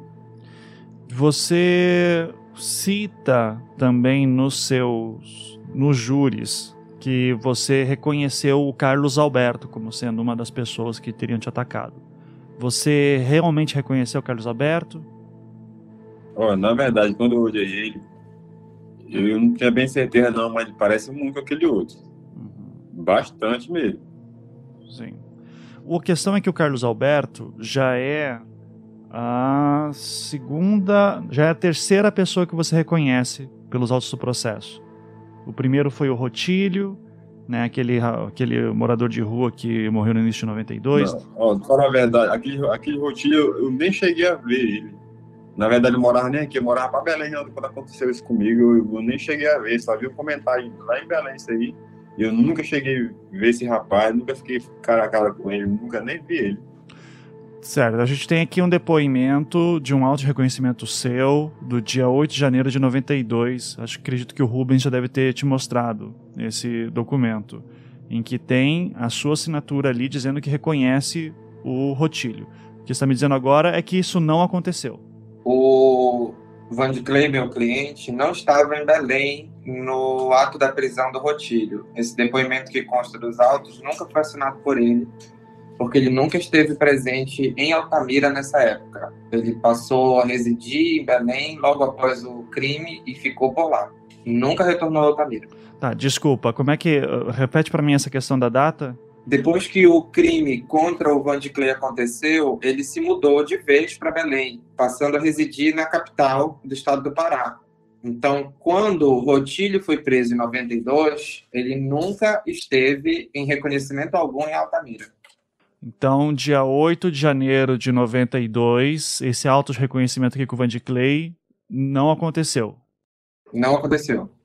E a assinatura dele e das outras pessoas, temos explicação para isso? Absolutamente. Muito provavelmente tudo foi forjado, porque ele não tinha como estar em Altamira e em Belém ao mesmo tempo. Tá. Uh, temos como comprovar que o Van de Clay estava em, Alta, em Belém nesse período? Sim, ele tinha residência é. fixa lá, junto com o pai, ele estava em tratamento médico. De que ano até que ano que o Van de Clay morou em Belém? Desde o acontecido, do 9 até trinta e poucos anos, por aí. Uhum. Você só voltou para Altamira depois de adulto, então? Foi, depois de adulto já, tinha até tinha casado já. Tá. Aí meu pai, meu pai adoeceu, na verdade, né? E ficou só morando só em Belém. Meu pai adoeceu e falou que queria morrer aqui na cidade de Altamira. Aí veio pra cá, eu também não quis ficar lá só, também vim pra Altamira, até hoje que eu fiquei. Certo. Existe um outro reconhecimento também, que daí é datado do dia 30 de junho de 93, em que o Van de Clay, de acordo pelo menos com os autos, reconhece uh, em Belém, através de fotos, reconhece a figura de um homem chamado Aldenor Cardoso, Aldenor Cardoso Pedroso. Eu queria saber se você lembra dessas fotos sendo apresentados pelo delegado Eder Mauro. Não lembro, não. Não lembra? Não lembro. Tá. Nessa, nesse reconhecimento, nesse documento, tem o nome, diz que está presente o seu pai, e daí tem, são apresentadas várias fotos do que aparentam ser é, policiais militares ou militares, enfim, uh, e uh, é reconhecido esse homem, Aldenor Ferreira Cardoso, que vira um dos acusados uh, por conta do, do reconhecimento feito por falta de você. Esse é o único momento que o Aldenor aparece, é através do reconhecimento que você e o fazem. Você nessa época também é uma criança. Você não lembra desse reconhecimento. Eu não lembro disso aí, não. Existe um outro aspecto jurídico que eu gostaria de comentar desses reconhecimentos, hum. realizados em 93. Ambos eram menores, mas especificamente o meu cliente ele não estava acompanhado de um responsável legal. Por mais que estivesse com o pai, ele não poderia ser curador dele, porque ele também não tinha é, alfabetização. Então, eu acredito, né, que muito provavelmente esse reconhecimento também não tenha ocorrido. Tá. O que uh, a gente está entendendo aqui é que de dois reconhecimentos anteriores que tinha nos autos processo, o própria pessoa que teoricamente reconheceu que era uma criança na época, o Van de Clay, afirma que não aconteceram esses reconhecimentos. Sim. Então, de acordo com o próprio Van de Clay, em entrevista que me concedeu em 2022, nenhum dos reconhecimentos feitos por ele e que constam nos autos teriam ocorrido. Nem de Rotílio em 1992, nem do ex-PM Aldenor em 93. De acordo com o próprio, ele nem estaria em Altamira nessa época pois morou em Belém durante todo o tratamento que recebeu desde o ataque que sofreu em 1990. E o Rubens, como seu advogado e tendo estudado o processo, reafirma essa história. Porém, eu preciso já dizer que existem alguns indícios em alguns documentos que podem dar a entender que Van de teria passado o início do ano de 92 em Altamira. Talvez estivesse visitando parentes lá para a virada do ano, e hoje em dia nem ele nem a sua família se lembra mais disso. Eu não sei dizer. O que eu sei é que esse caso tem um histórico de forjar depoimentos. Temos o caso de Edmilson Frazão, por exemplo, que citamos no episódio anterior. E há também os casos das testemunhas Jefferson Cícero dos Santos e Maria de Nazaré, que narramos no episódio 5. Nos autos, os primeiros depoimentos dessas duas testemunhas afirmavam que a Mailton estaria perto de Altamira em novembro de 92, época que o garoto Clebson foi morto. Depois, ambas as testemunhas prestaram novos depoimentos, falando que nunca falaram tais coisas e que todas aquelas falas teriam sido forjadas. No decorrer da minha pesquisa para esse caso, eu pude ouvir outras histórias de outras testemunhas nesse sentido. Uma delas chegou a me falar explicitamente que nunca deu o depoimento que está nos autos. Infelizmente, essa pessoa depois parou de falar comigo, provavelmente por medo das consequências. Por isso eu não consegui verificar a sua história 100%. Sendo assim, eu optei por não expor ela. Mas o que eu posso afirmar é o seguinte: conhecendo a história desse caso como hoje eu conheço, eu não ficaria nada surpreso se de fato esses reconhecimentos feitos por Van de Clay tenham sido realmente forjados.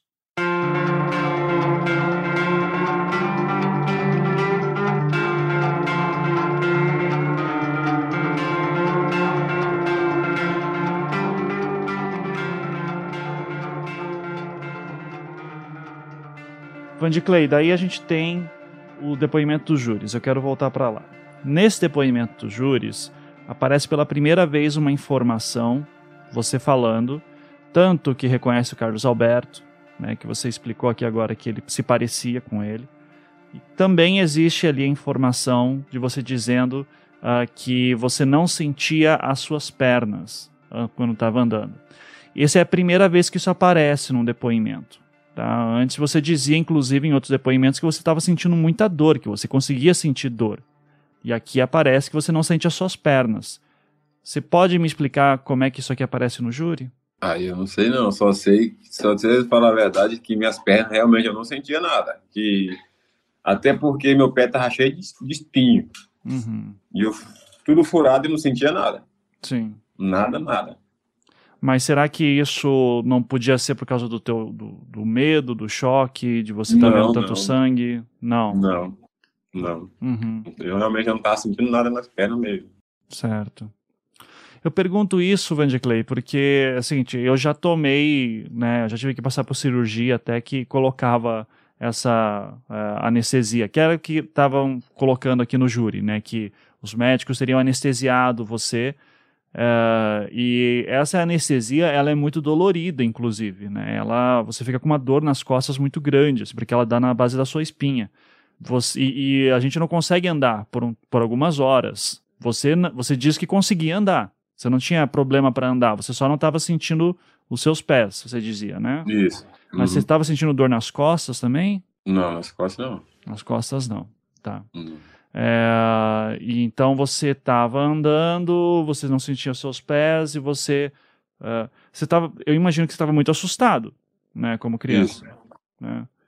E e daí você começou a pedir ajuda e ninguém te ajudou no, no primeiro Pô, momento. ninguém me ajudou. Aí, segue, eu encontrei uma, uma, uma mulher estendendo roupa, né? Uhum. Num varal lá. E ela que me ajudou lá e pe- pediu um ajuda do, do, homem lá para me levar até o hospital no carro e me levou. Nem chegando lá no hospital lá, eu cheguei lá apaguei. Aí não vi mais nada, só me acordei em Belém, né? Isso foi no caminho, você foi, você começou a andar pela estrada no caminho do aeroporto novo para a cidade, né? Isso. Certo. E então daí você conseguiu ajuda, em algum momento apagou, acordou de novo só em Belém. Foi só em Belém. O senhor lembra de você receber de algum policial tentar conversar com você, pegar alguma informação ou não? Isso aí é um branco para você. Não, não. Isso aí eu não lembro, não. O senhor não lembra de um delegado chamado Tavinho? Não. É, Não. que ele faz, chega a fazer um relatório falando que falou com você, assim, isso alguns dias, logo no dia seguinte que você tá, foi atacado, no mesmo dia, coisa assim. Não, não lembro, não. Eu estou aqui me referindo a Otávio Torres Filho, na época um escrivão que depois se tornou delegado. O Dr. Otávio fez um boletim de ocorrência dois dias após Van de Clay ter sido atacado e, neste documento, ele registrava que havia conversado com o garoto, mas que ele estava em estado de choque. Eu citei esse documento no episódio 20. Van de Clay, você ficou internado quanto tempo depois que foi atacado? Ah, não lembro, não, porque praticamente eu morava no hospital já. Você morava no hospital praticamente, lá com o Lorival Barbalho, né? É- Era o Dr. Barbalho que estava te atendendo? Era o Barbalho, o. Esqueci o outro cirurgião plástico, esqueci o nome dele. Dr. Carlos? Carlos Vinagre? Não, não, não. Tudo bem, você morava no hospital praticamente. Vocês não, é, tinham, praticamente morava no hospital. não tinham uma casa própria em Belém? Demorou para ter uma casa própria em Belém? Ah, demorou bastante. Uhum. Bastante quanto? Hum, muito tempo. Praticamente quando tava quase acabando meu tratamento já. Uhum. Quanto tempo durou seu tratamento? Quantos anos? É, não lembro, não. Não lembra. Tá. Não lembro. Você lembra se você estava indo para a escola já? Se quanto tempo demorou para voltar? Ah, na verdade eu, eu nem estudava mais. Já tinha larga... você largou a escola depois disso, então? Foi, não tinha como nem estudar mais. Uhum.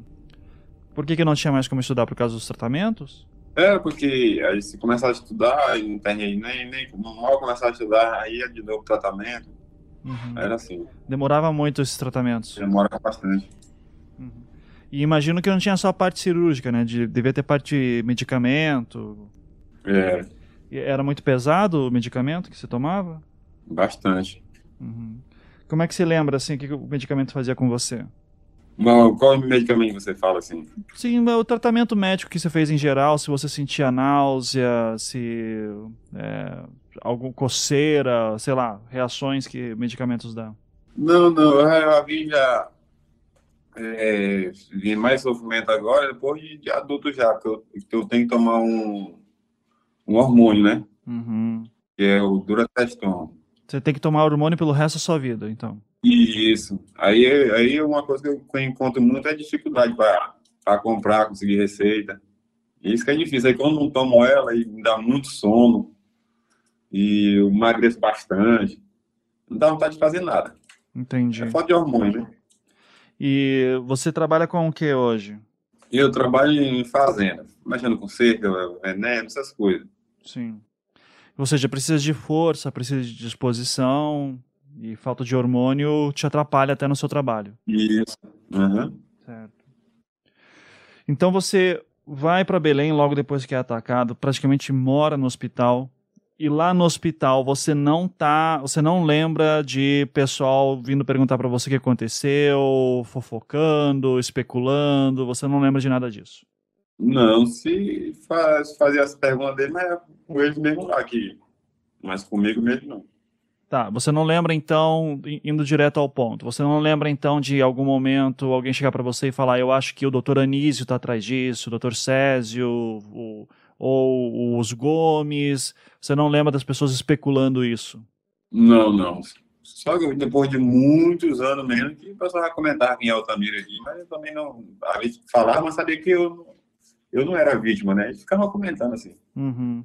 E o, você, o, sabe se o seu pai tinha muito contato ainda com o pessoal de Altamira, tentando entender mais coisa? Eu não sei, não. Eu te pergunto isso porque tem um depoimento que o seu pai dá, isso em outubro de 92, tá? Em Belém, você está em tratamento, e, e ele dá um depoimento, você dá um no dia seguinte, inclusive, e nesse depoimento ele fala sobre um retrato falado que teria sido feito com base no depoimento seu, e que daí ele diz que esse retrato falado, um irmão seu correu atrás para descobrir alguém que poderia aparecer com aquele retrato falado. Daí ele chega na figura do Luiz Capiche, que era um radialista lá de Altamira e que ele que era próximo da família Gomes. Seu pai nunca comentou isso com você? Não. Seu irmão, nunca ninguém conversou sobre isso com você? Não. Então o que você sabe é que você foi atacado, você lembra de ser atacado por uma pessoa. Você não sabe dizer de onde veio essa história de mais pessoas que te amarraram, não. que teriam te atacado. Não. não. Tá. Eu sei que o assunto é muito delicado, é, fique à vontade de não responder, mas você lembra de ter sido abusado por essa pessoa? Não, não, não lembro não.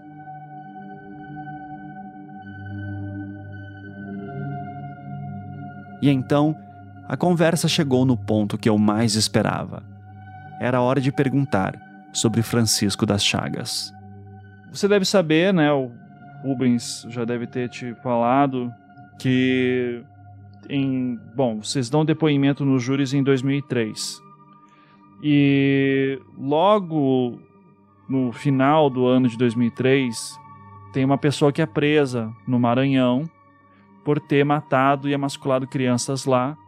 E em 2004 ela também confessa que matou e atacou em Altamira. E a, era o mesmo jeito de atacar as crianças lá no Maranhão, em Altamira, e as pessoas morou em Altamira nesse período. O nome dele é Francisco das Chagas. Você sabia que existia um processo correndo em que você é a vítima e que o Francisco das Chagas é o réu? Não, não sabia não. Nunca te falaram sobre essa investigação? Nunca, nunca. Você sabia quem era o Chagas? Alguém te falou? Sabia, sim. Ia falar muito na televisão, eu chegava na televisão ele mesmo, mas eu não sabia não. Você não sabe, você sabia então que prenderam um cara, esse cara tava falando coisa, mas nunca te procuraram? Nunca me procuraram não. Para dar depoimento, para fazer reconhecimento? Nunca.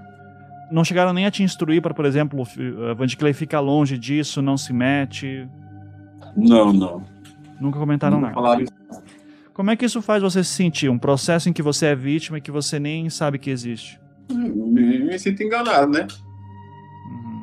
Se sente enganado por quem? por esse processo que tem do, do da chave aí, que nunca me, não comunicaram, fazer um reconhecimento, nada disso, me, me, me esconderam, né? Uhum. Polícia Federal nunca te procurou para falar sobre isso? É, licença, Ivan. Sim. O meu cliente prestou um depoimento à Polícia Federal em 2005, ainda dentro das investigações do inquérito número 107 de 2004 que originou o processo do Chagas. Então ele foi procurado pela delegada Virginia tá. em 2005, 21 de março de 2005. Certo. Você lembra desse depoimento, Vandiclay? Eu não lembro não. Em 2005 você não lembra de dar esse depoimento para ela? Não. Não lembro não. Você acha que esse depoimento não aconteceu ou você só não está lembrado? Eu não estou lembrado. Não está lembrado. Não estou lembrado. O Ruben chegou a te mostrar esse depoimento, a sua assinatura, você reconheceu? Sim. Tá. É, mas você não lembra dos detalhes do que você falou nele? Não, não. Tá. Foi tanta coisa na minha cabeça que tem que dar um branco. Tá. Você geralmente tem dificuldade de lembrar as coisas? Eu sou uma pessoa super esquecida, então estou querendo só saber se você também é que nem eu ou se é, eu tenho que estar tá toda hora anotando as coisas para lembrar. Não sei se você tem isso também ou se é mais por causa desse caso que você tem problema. É, por causa do cara tem um problema, não tem dificuldade para lembrar das coisas, não. Tá. É só, mas nesse caso, assim, é, você não está você tem esse depoimento de 2005 em que você não lembra de ter dado, né? Uh, uhum. eu, tô, eu tô te perguntando isso, Vandy Clay, porque assim, são muitas informações por muitos anos, em quase 30 anos, e, e uma coisa super isso. dolorida, né? Então, é. é. é. super compreensível você não lembrar de certas coisas, tá? É. Tá? Então é, é só, mas nesse sentido que eu queria entender se, se as pessoas te enchiam muito o saco, se você é, já é tanta coisa que aconteceu que você nem lembra mais. Porque se tem um depoimento seu em 2005 que você não lembra o que deu, mas também tem problemas aqui nos depoimentos anteriores, é, eu estou tentando entender o que será que pode ter acontecido com você em todos esses anos, entende? É, é muita coisa para me lembrar também, muita, é coisa demais. Uhum. Eu lembro sim, mas eu lembro tudinho, você cai aos poucos, vai, vai abrindo a mente, mas eu vou lembrando. Tá. Nesse processo, então, do, do próprio Chagas, você chegou a ver alguma foto dele? Sabe, sabe dizer se ele parece, de repente, a pessoa que você que te atacou? Sim. Você olhou a foto parece dele? Bastante. Parece bastante. Então você olhou uhum. essa pessoa, você olhou a foto dele e você acredita que pode ter sido ele? Sim, absoluto.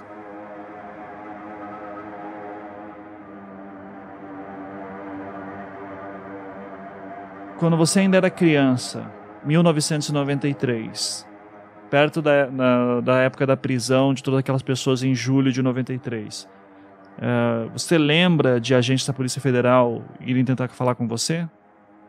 Não lembro, não. Tá. Você lembra de policiais indo conversar com você? Ah, foram tantos que eu nem, nem lembro. Foram muitos policiais por muitos anos. Você não lembra, então, exatamente? Não. Tá. Vandy Clay, eu acho que assim. É, o que, que você acha que aconteceu, Vandy Clay, que tem tanta coisa estranha, tá? De você. Reconhecimento que você disse que não fez, depoimento que você disse que teve mais gente e não tinha. O que, que você acha que aconteceu em todos esses anos para explicar tanta coisa assim? Ele é a pessoa que eu, que eu vi pela foto mesmo. Você está falando do Chagas? Isso. Mas eu estou perguntando mais assim no sentido de eu tenho um monte de depoimentos seus falando coisas que hoje você está me dizendo que não aconteceram. O que, que aconteceu nesses depoimentos? Você tem alguma explicação? Não. Ninguém te falou, fale isso, e daí hoje dá essa confusão? Sim. Quem que teria falado para você falar certas coisas?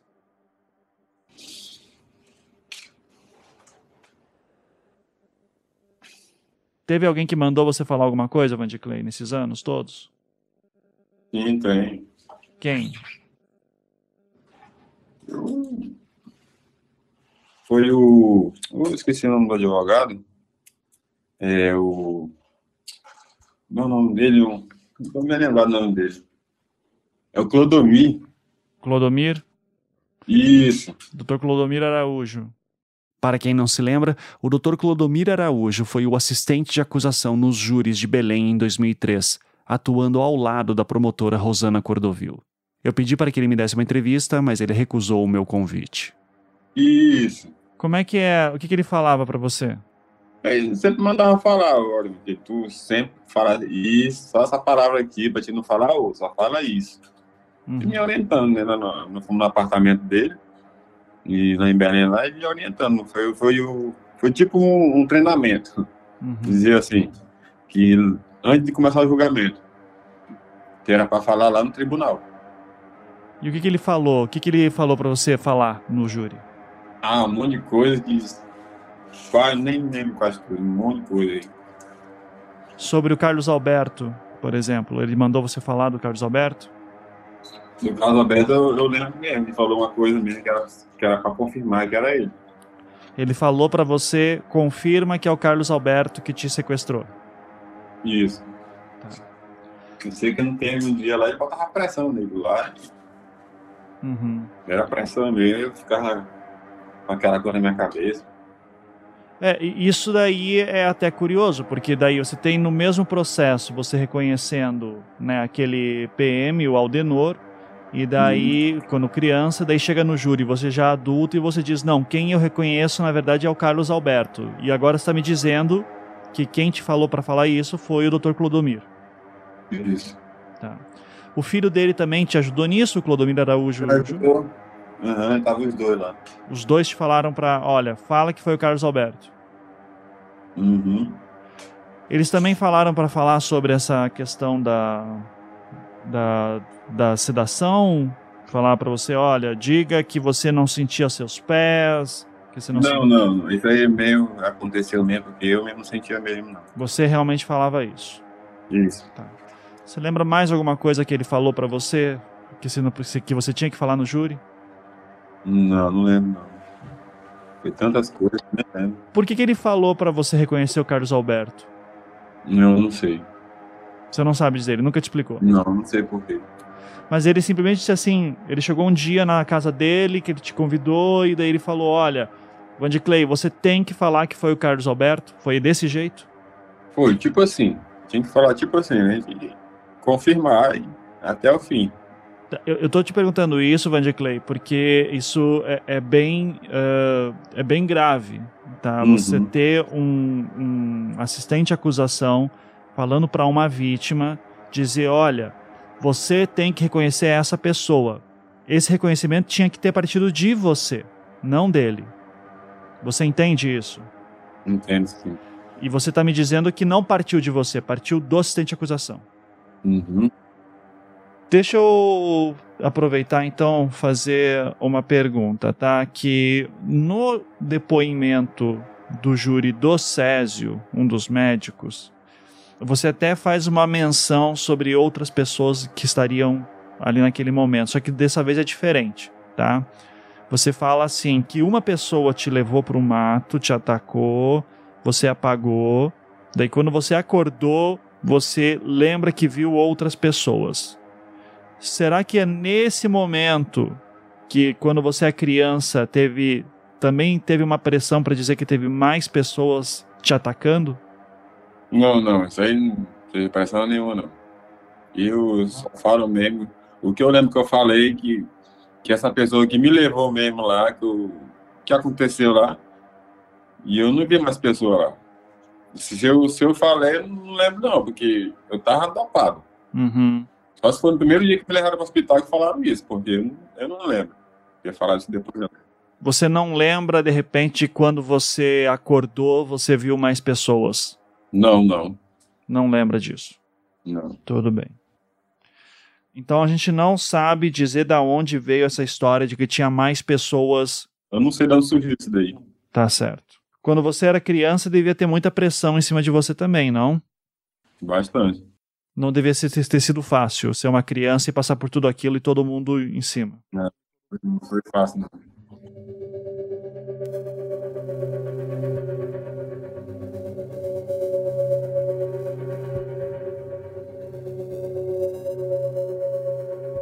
Rubens, tem alguma coisa que você gostaria que o seu cliente falasse que a gente não abordou? Ivan, pela narrativa processual, a gente percebe que e a mudança dos delegados entre um crime e outro, gostaria só de deixar registrado também essa observação, o surgimento de outras pessoas, como pessoas que poderiam ter participado do, do crime contra o Clay, ele vem a partir de outros meninos que foram emasculados entre esse período que o Van Clay foi para tratamento. O Van Clay foi emasculado no dia em setembro de 90 entre a data do crime e o primeiro depoimento, outras crianças foram vítimas, né? O Tito Vieira, Ailton Fonseca, uma tentativa de sequestro do Antônio Carlos Oliveira Silva. Então, a partir da narrativa processual desses inquéritos e dos delegados de polícia da época, é que começaram a ventilar a possibilidade de mais de uma pessoa estar presente nesses crimes também é, em recortes de jornal, a gente percebe que logo depois que o Van Clay foi para Belém para tratamento, dias depois, acho que dois dias depois, já estavam falando em duas pessoas que o abordaram. Então essa narrativa, ela não surge do Van Clay em momento algum. Ela é uma narrativa construída pela, pelas pessoas que fizeram as primeiras investigações. A gente sabe dizer quais os delegados que, que formalizam isso? Basicamente, foram dois delegados que atuaram nesse primeiro momento. O delegado Francisco Edi S. Silva, que na verdade é advogado, e o José Maria Alves. Não estou puxando o nome dele aqui direitinho. Mas, assim, foram os que ficaram responsáveis por esses dois inquéritos e também acompanharam o, os inquéritos tanto do Tito quanto do Ailton. Só para colocar numa linha do tempo aqui, Van de Clay foi atacado no dia 23 de setembro de 90. O garoto Tito desapareceu no dia 20 de janeiro de 91, ou seja, quatro meses depois de Van de Clay. E em maio de 91, mais quatro meses depois, Ailton foi morto. Van de Clay dá o seu primeiro depoimento em julho de 91, dez meses depois de ter sido atacado e depois desses dois casos terem acontecido. O Tito teve inquérito aberto na época?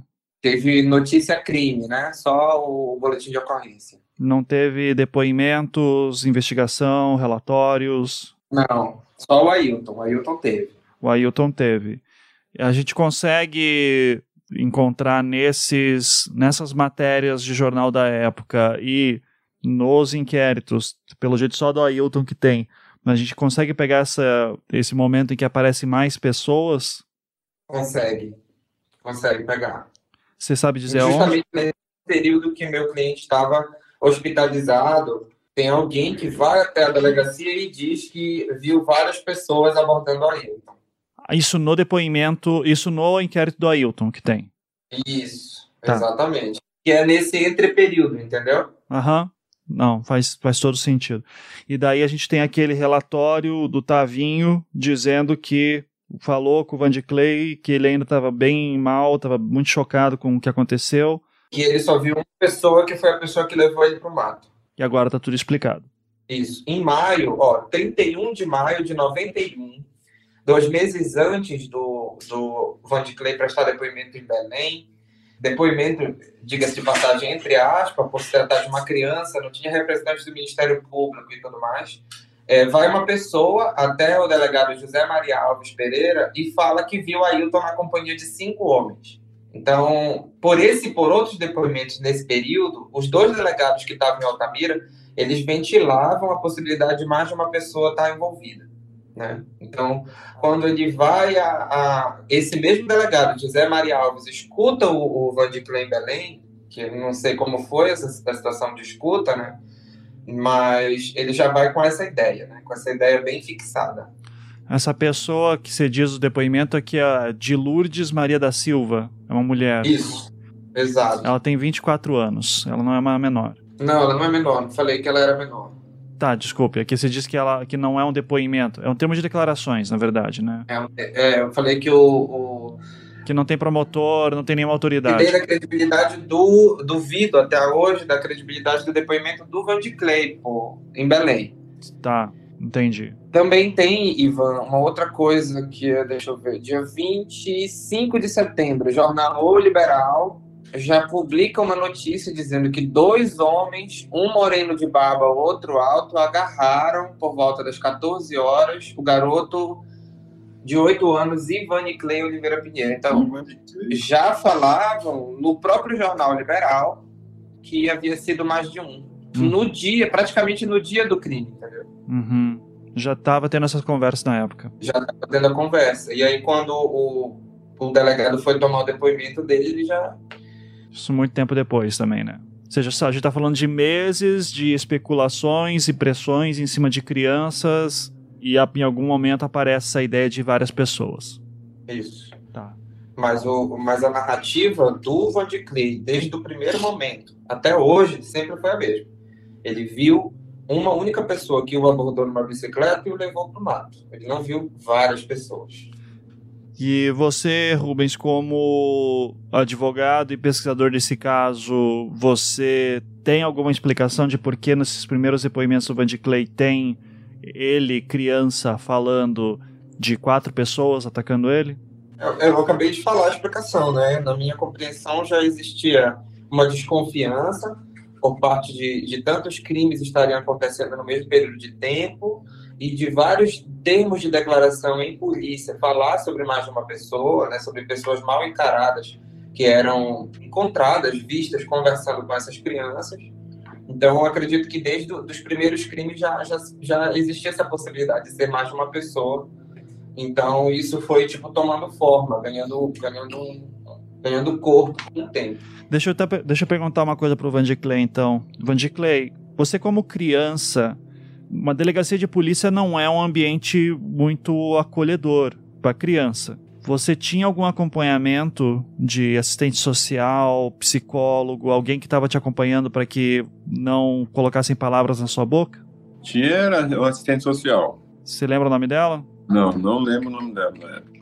Não era Jane Maranhão? Não lembro, não. Rubens, você lembra se a gente tem registro de quem é assistente social que está com ele? Hum, não temos registro. Na verdade, nos depoimentos é, não tinha assistente social, né? Porque se tivesse, estaria constando o nome dela. Uhum, tá. Então a gente tem uma criança falando desacompanhada, com, desacompanhada, acompanhada do pai, mas isso, né, não, não, não é um profissional de saúde ou de questão social. Não. E nem pode ser nomeado também para ser curador. Sim.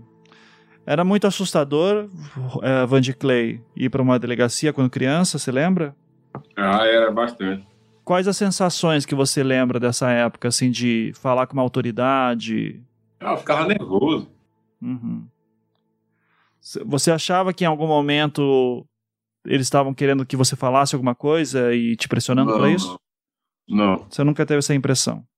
Não, nunca tive essa impressão, não. Tá, mas você também não lembra direito do que, que falaram, o que, que te pediam? Nada. Não, não lembro, não. Você era uma criança, é normal, né? É super compreensível, né?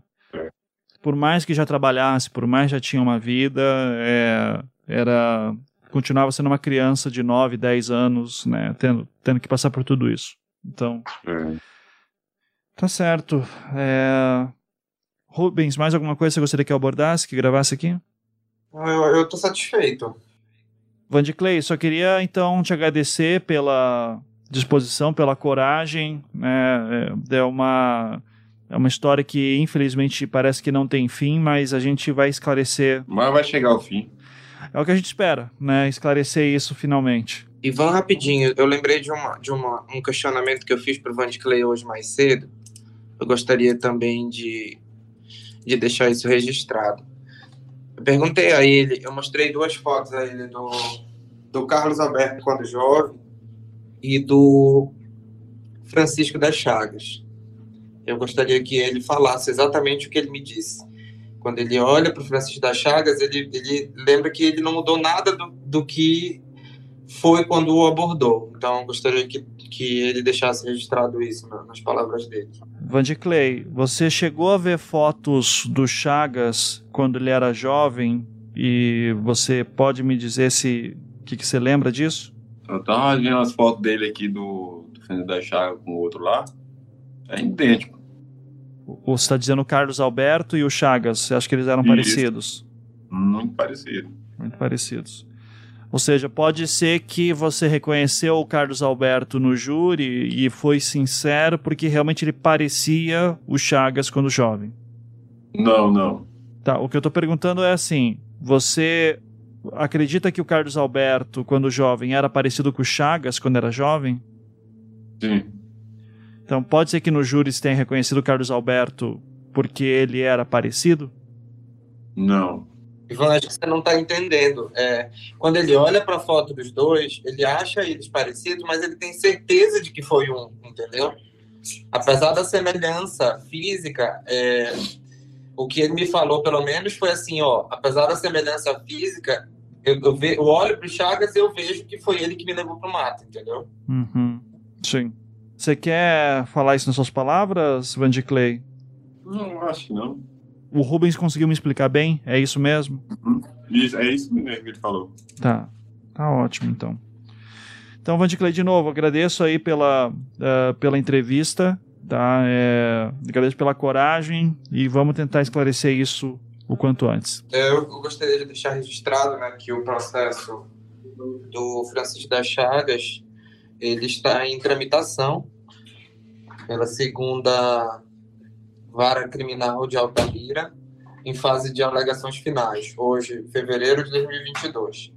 Então, nosso objetivo é que logo, o quanto antes, a gente tenha uma, uma sentença de pronúncia para que esse acusado seja levado ao tribunal de júri né, e esclarecidos esses fatos. O Vandiclay já falou com o promotor? Não, não. Altamira hoje não tem promotor titular, contando apenas com promotores substitutos. Então, tanto que o mesmo intimado para apresentar alegações finais, o Ministério Público permaneceu inerte. Uhum. E você vê alguma solução para isso, para que processo ande? Hoje eu, tive, hoje eu estive conversando com o juiz de Altamira, né? E logo mais eu acredito que a gente vai ter novidades acerca do, do andamento processual.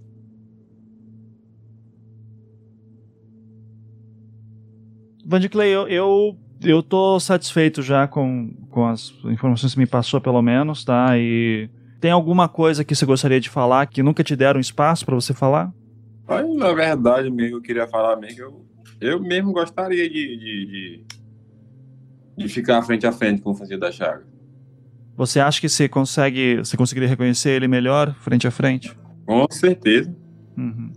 Então você tem interesse que esse, que o Francisco da Chaga seja julgado no Pará? Sim. Você tem alguma ideia de por que, que ele nunca foi? Que nunca foi julgado? Não, não tenho essa ideia por quê. Uhum. Isso sempre foi escondido de você, nunca te most... nunca foram transparentes. Não, sei nunca nenhum promotor nunca veio falar com você e disse: Ó, oh, Vandy Clay, tá rolando esse processo aqui, você é vítima. Não, nem sabia disso daí. Ok. Aí o, o doutor aqui que já me, me falou, fiquei até surpreso sobre isso daí. Como é que foi esse dia que ele te falou isso? Você lembra? Eu não lembro o dia, não. Ele me, me contando a história aí, do, desse processo que tinha aí, do Francisco das Chagas. Eu mesmo, pra mim, tá, pra mim já tava tudo encerrado. Isso eu não sabia o que tá acontecendo, não você sabia que o Francisco das Chagas era um suspeito, né? Uhum. Aí, só que você não imaginava que ele estava rolando um processo em que você era vítima. Não, isso aí não, não sabia. Tá. Vandiclay, eu realmente acho que eu tô, tô já, já, é bastante importante o que você me passou. Eu só agradeço aí pelo, pela sua disposição.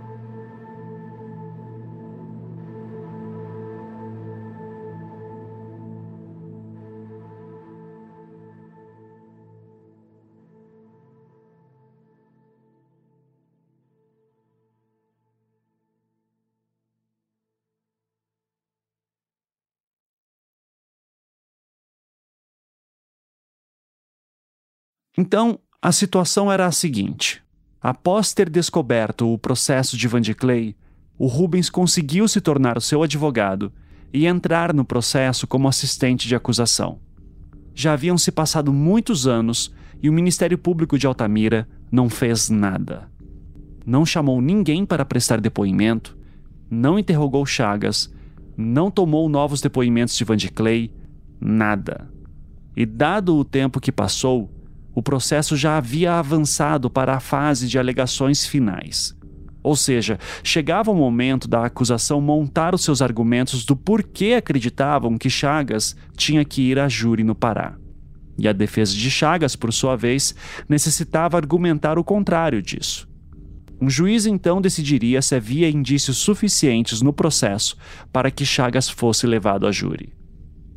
O Rubens é um jovem advogado estava atendendo Van de Clay sem cobrar nada, pois o próprio Van de Clay queria que o Chagas fosse julgado no Pará. Então, para isso acontecer, o Rubens precisava de ajuda. Quando você formaliza que você agora sente acusação e você pode oficialmente movimentar o processo, o que, que você tenta fazer? Eu precisava pedir ao juiz, né, primeiro que fosse habilitado como assistente, para depois ele, ele dar seguimento ao processo. Então, habilitou como assistente de acusação, ele já ia, como já estava numa fase já derradeira para a pronúncia, ele precisava ouvir o Ministério Público em suas alegações finais e a assistência da acusação. Então, eu precisava que ele devolvesse esse prazo para que a gente pudesse se manifestar enquanto assistência à acusação. Daí que consegui, através de um amigo, o apoio, né, do, de um advogado, chamado Dr. Jader Marques, que me apoiou para que a gente pudesse alegar, fazer as alegações finais, os memoriais desse processo. Né? Eu entrei mais com a parte de conhecimento de, dos fatos e ele do direito. Que o Dr. Jader Marques já tem mais experiência né, nesse, em, em casos assim polêmicos, ele é do Rio Grande do Sul, Daí vocês começaram a trabalhar juntos? Trabalhamos juntos nesse caso. Tivemos um, um despacho, falamos com o Van de Clay, tivemos um, fizemos um despacho com o juiz, à época também, e para que a gente conseguisse, pelo menos, que o Francisco das Chagas fosse pronunciado. Ou seja, leva, levado a júri, né? Vocês queriam levar o Chagas a júri. Sim, muita gente acha que o que assim, eu queria, né, que o Chagas fosse a júri para livrar os médicos, o Césio, no caso, né? O Anísio já estava falecido na época. Mas não. Eu queria muito que o Chagas fosse e venha a ser levado a júri, porque ele precisa ser levado a júri. Existem indícios suficientes de autoria e materialidade suficiente de fato para que ele seja julgado, pelo menos isso. Né? Se ele é condenado, ou se ele é culpado, desculpa, ou não, eu não sei, mas eu, mas na minha compreensão, enquanto operador do direito, esse é um dever do Estado levar ele. E é, uma, e é um pleito que não é meu, só meu. Ele é um pleito dos familiares. Eu escutei isso dos familiares de Altamira, do, dos meninos. Ah, então se é ele, por que, que ele não vai ajudar? Esse era o desejo do Van de Clay também? Muito. Muito, muito, muito, muito, muito, muito. Assim, várias vezes ele me falou chorando que queria que isso acontecesse. Então, doutor, eu vou pedir para que o doutor comece falando, fazendo uma apresentação. Então, seu nome completo e profissão. Jader Marques, advogado criminalista. Doutor Jader, então, uh, eu queria que o doutor falasse um pouquinho sobre quando o doutor uh, pegou o, o, caso do, do Van de Clay, o que, que o doutor, qual foi a avaliação inicial do doutor quando viu uh, aquele estado que estava e o que precisava ser feito? Quando a gente se depara com um processo que já tem um certo tempo de tramitação, é preciso fazer uma verificação detalhada, mais completa possível, olhando tudo o que tem acontecido, né? especialmente tentando detectar e entender o, o que, que aconteceu, por que, que aconteceu, mas também o que não aconteceu, aquilo que deixou de ser feito. E nesse caso especificamente, o que se viu, que eu pude observar, foi exatamente a ausência de uma série de atitudes, de atividades, como se o não andamento do processo fosse mais importante do que a sua tramitação regular. Me parece que o que pode ser dito assim, e pode ser dito com muita tranquilidade, é que não houve, certamente, é, durante toda a tramitação desse caso, não houve interesse em efetivamente promover a acusação do réu. O processo permaneceu sem a realização de provas por parte da acusação, houve um pacto de não movimentação e foram muitos anos, né? Nós estamos falando aí de uma série de anos à espera de que algo acontecesse. A denúncia foi feita em 2005 e vocês tiveram acesso a tentar fazer isso andar em 2022. Então, está falando de 17 anos do caso parado, né, do processo parado. Em, em condições normais de temperatura e pressão, assim, o, o que, que deveria ter ali a partir do momento da denúncia e que não tinha nesse processo? Em condições normais, o que se vê a partir de uma denúncia é a citação do réu para oferecer uma resposta. Em seguida, mas é, não só isso, né? Em seguida da denúncia, o que se vê é um trabalho da acusação para provar aquilo que apresentou na denúncia. E ali, já desde o início, o que se vê foi uma espécie de denúncia, não sei se está para dizer assim, mas por todo o conjunto, uma denúncia que acabou sendo pro forma. É uma denúncia que não. O restante da, da atuação ministerial não corresponde ao que está dito ali, porque o Ministério Público, quando apresenta uma denúncia contra alguém, ele se obriga a uma prova. Afinal, está chamando alguém como réu a um processo. E ali não. Depois desse primeiro movimento, nada aconteceu. E esse nada, nós estamos falando aí de décadas, né? Então, esse processo ele foi realmente deixado de lado uma das coisas mais evidentes a comprovar isso que eu estou dizendo é que o Ministério Público foi intimado agora, quando nós já estávamos acompanhando o processo, ele foi intimado a apresentar as alegações finais, que é aquela última participação do Ministério Público na, na, no final da primeira fase do, do processo do júri. E essa intimação não foi atendida por mais de uma vez, o que não é comum em se tratando de um órgão que tem o dever de cumprir prazos, de atender às intimações judiciais. Então, realmente, um processo que tem uma tramitação, no mínimo, no mínimo, é uma, é uma, é uma tramitação esdrúxula. Ou seja, pelo que eu estou entendendo, o Ministério Público tinha que ter chamado testemunhas, tinha que ter feito um interrogatório com o, o réu Chagas, era isso que se esperava, né? Isso que de, de montar e, e, e, tentar fazer a pronúncia de fato, né? E nada disso foi feito. Exatamente, aquilo aquele mínimo, né? Ao oferecer a denúncia, chamar a prova correspondente, promover a instrução e principalmente, né, que é uma das coisas importantes. Vamos imaginar que cartório sobrecarregado, poder judiciário cheio de atividades, muitos processos, troca de juízes, que isso tudo tenha dificultado. O Ministério Público, ele, ele é, uh, como acusador, é a pessoa que deve estar atenta a fazer os requerimentos, a mostrar que o processo está muito tempo parado, a mostrar que a sua, o seu pleito de comprovar a acusação não está sendo levado adiante. Essa responsabilidade é dele. E foi ao contrário. O que dá a entender depois pelo, pelo andamento, né? Pelo, e, e, e por não terem respondido às alegações finais, é que o Ministério Público uh, deixou realmente o processo parado, não movimentou, não tomou providências, não peticionou. E se o juiz, por um lado, não fazia as coisas andarem, o Ministério Público, da sua parte, também concordava com isso. Sim.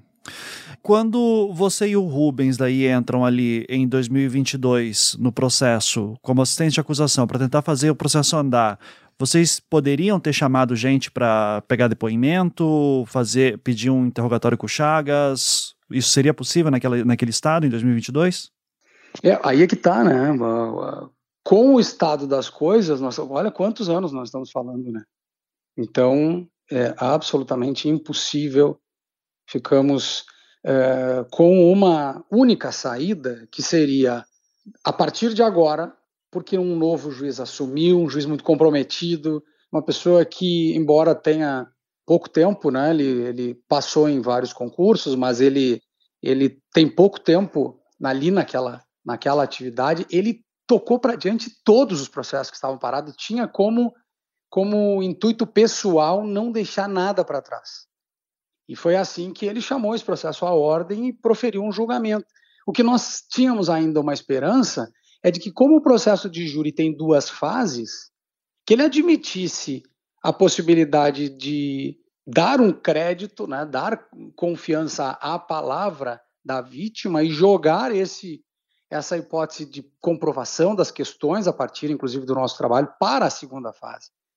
Mas juridicamente é preciso ter o mínimo, o mínimo de indícios de autoria, está lá explícito na, na, no Código do Processo Penal que para a pronúncia é preciso indícios suficientes de autoria. E o processo não, não, ao longo de todos esses anos, sequer foi capaz de produzir na fase da instrução processual o mínimo para que fosse adiante. E a gente sabe, por tudo que viu a partir, sobretudo a partir do teu trabalho, a partir do trabalho que vem sendo feito, que são muitas as razões para que o réu fosse processado e levado a júri, nesse caso especificamente.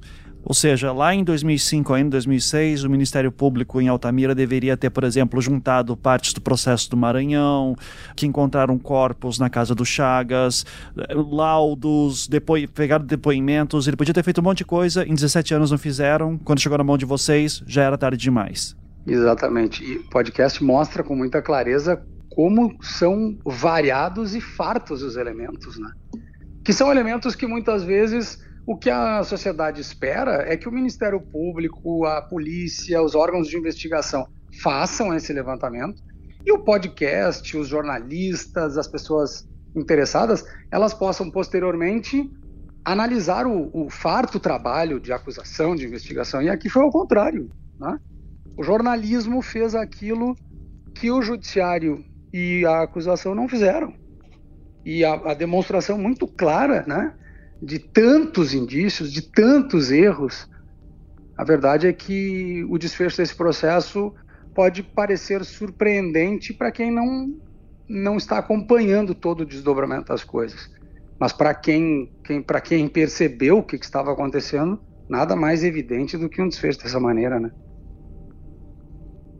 Aí a Defensoria Pública foi intimada para apresentar a defesa do Francisco das Chagas fez, fez as defesas pertinentes até os atos cabíveis, no caso também, também é, apresentou memoriais, né? E aí depois ficamos aguardando a sentença de pronúncia ou impronúncia. O processo foi é, impronunciado. Os fascistas Chagas foi impronunciado. Ou seja, após ler as alegações da defesa e da acusação, o juiz de Altamira decidiu que Chagas não iria a júri pelo motivo qual que ele foi impronunciado? Porque assim, deixa eu te, deixa eu te colocar melhor isso. Eu tô falando de um serial killer que no Maranhão tem uma condenação gigantesca, são centenas de anos, por vários casos que ele confessou, corpos encontrados na sua casa, sabe? Morou em Altamira na época, confessou crimes em Altamira, tem confissões super detalhadas dele, como que é impronunciado um cara desse? Vou ler para você aqui a decisão. Abre aspas. De início, saliente que, no rito do Tribunal do Júri, concluída a instrução da primeira fase, judício acusaciones, terá o juiz presidente do feito quatro opções, a saber, a primeira, pronunciar o réu, quando julga admissível a acusação na medida em que se convence da existência do crime, um, indícios de autoria. 2. Participação do réu. 3. Remetendo para o caso o caso para apreciação do Tribunal Popular na forma do 413 do CPP. Essa é a primeira atitude que ele poderia ter. A segunda atitude, impronunciá-lo, julgando inadmissível a acusação, quando não se convencer da existência do crime e ou indícios de autoria suficiente ou participação. 414 do CPP. 3. A absolvição sumária. Quando restar provada a inexistência do fato, provado não ser o acusado autor ou partícipe do fato, o fato não constitui infração penal, demonstrada a causa de isenção de pena ou de exclusão do crime, nos termos tais do, do artigo tal do Código de Processo Penal, ou quarto, desclassificação, quando não é um crime de júri e, e aí não tem que ir mesmo para o Tribunal Popular. O juiz declarou a materialidade comprovada pelos depoimentos testemunhais e pelos registros médicos. Ponto 1. Um. Mas é, enquadrou o Francisco das Chagas na, na, segunda atitude que ele poderia ter, impronunciá-lo. Por quê? a autoria não ficou comprovada, carecendo de indícios mínimos de que praticou o crime em questão, razão pela qual invocou o princípio indúbio pro réu, o qual, quando há na dúvida, a decisão jurisdicional deve ser a favor do réu. Quando há dúvida, a favor do réu.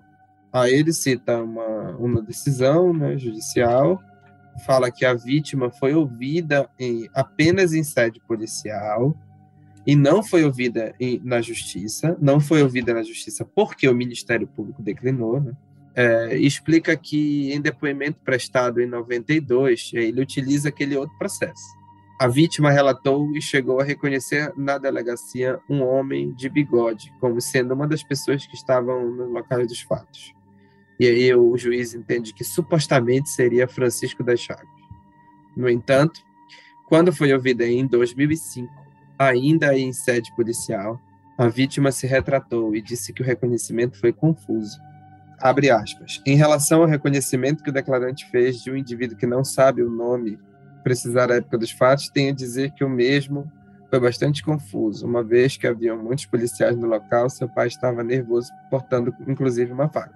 Você percebe aí que o juiz que pronunciou Chagas entendeu que o reconhecimento que o Van de Clay fez do Rotilho era o, Chagas na época? Aham, uhum. sim.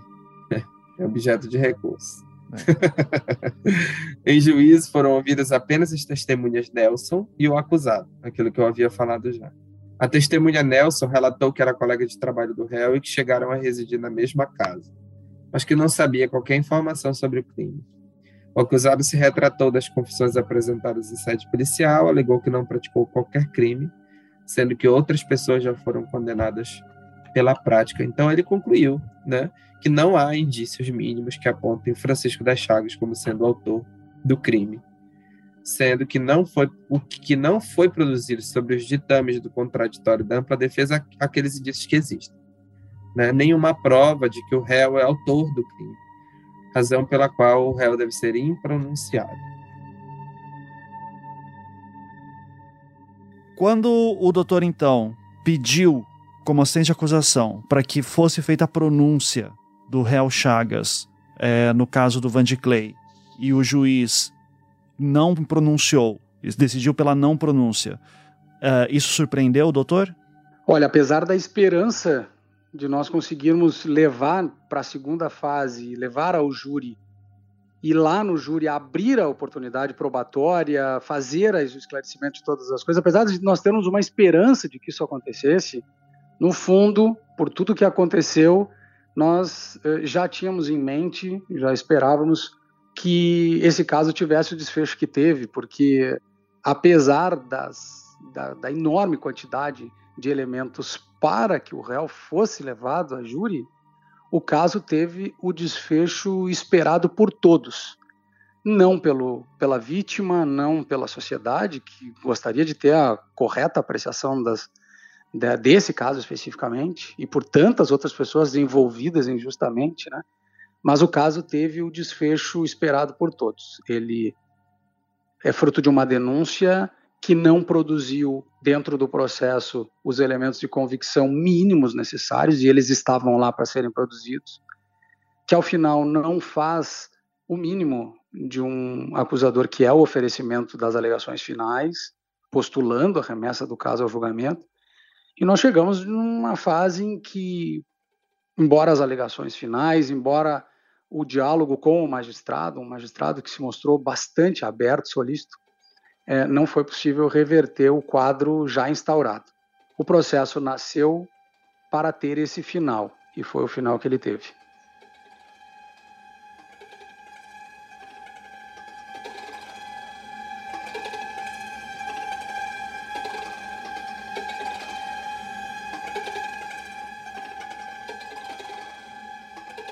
Tem alguma coisa do inquérito que você gostaria de comentar, que, te, que você acha interessante de revelar para o público? Deixa eu ver. Acho que sim. Deixa eu. Estou lendo aqui. É um termo de declarações que presta Francisco das Chagas no dia 9 de junho de 2004, que, em relação ao menino do aeroporto novo, se recorda de estar saindo do serviço quando parou em frente ao estádio para ver o jogo de futebol que estava acontecendo. Aí eu vou adiantar aqui um pouquinho. E ele diz aqui mais embaixo que questionou o menino se no local havia papagaios, que o menino sentou na frente da bicicleta e o outro sentou na garupa. Mas o rei inquirido, que é o Chagas, disse-lhes apenas que apenas um poderia ir porque o pneu estava baixo. Que o menino que ficou era moreno, mais ou menos da idade do menino que foi. A semelhança dos dois era apenas a cor. Que quando o rei inquirido, Chagas, saiu com um dos meninos no rumo do aeroporto, o que ficou disse que ia ficar esperando em frente ao estádio. Que passou com o menino pela ponte do Igarapé e cerca de 100 metros da ponte entraram à esquerda, do mesmo lado do igarapé dos Panelas. Que o local em que entraram era fechado, com plantas que se assemelhavam a buritis e um tipo de capim que cortavam. Chama aqui tiririca. Parecendo uma capoeira. Que não se recorda se chegou a ver papagaios. Que no caminho até o mato, o rei querido se recorda apenas de ter conversado sobre papagaios. Que se recorda quando chegou em casa, sua mãe já estava lá que parece que chegou por volta de 18 horas em sua casa. Que o menino que o acompanhou até o Igarapé dos Panelas tinha 10 anos. Era moreno, cabelos lisos, pretos, vestia um short cuja cor não se recorda e uma camisa de meias que acredita ser branca. Que quando apresentadas ao rei querido sete fotografias, apontou a de Vandiclay Oliveira Pinheiro como sendo o menino que levou para o rumo do aeroporto novo. O Chagas faz o reconhecimento e confirma. Esse menino aqui foi o que eu levei. Confirma. Sim. Bom, então. E vou ler mais um trechinho para o, é o derradeiro. É claro. para concluir essa parte do inquérito. Por favor. Ele diz assim: em julho de 2004, aos delegados da Polícia Federal, que parecia uma coisa falando para mim. Vinha um negócio dizendo para eu fazer. Aí eu pegava, cortava ali e essa pessoa engoliu, comeu, botou na boca dele. Esse negócio foi aumentando. Quando eu via, ficava uma coisa me usando. Aí eu ia e matava a vítima enforcando. Sempre eu tinha uma ordem para matar primeiro. Depois eu ia, cortava, procurava um pé de tucum e fazia uma vala funda no chão em forma de cruz. Colhia um pouco de sangue e colocava na vala.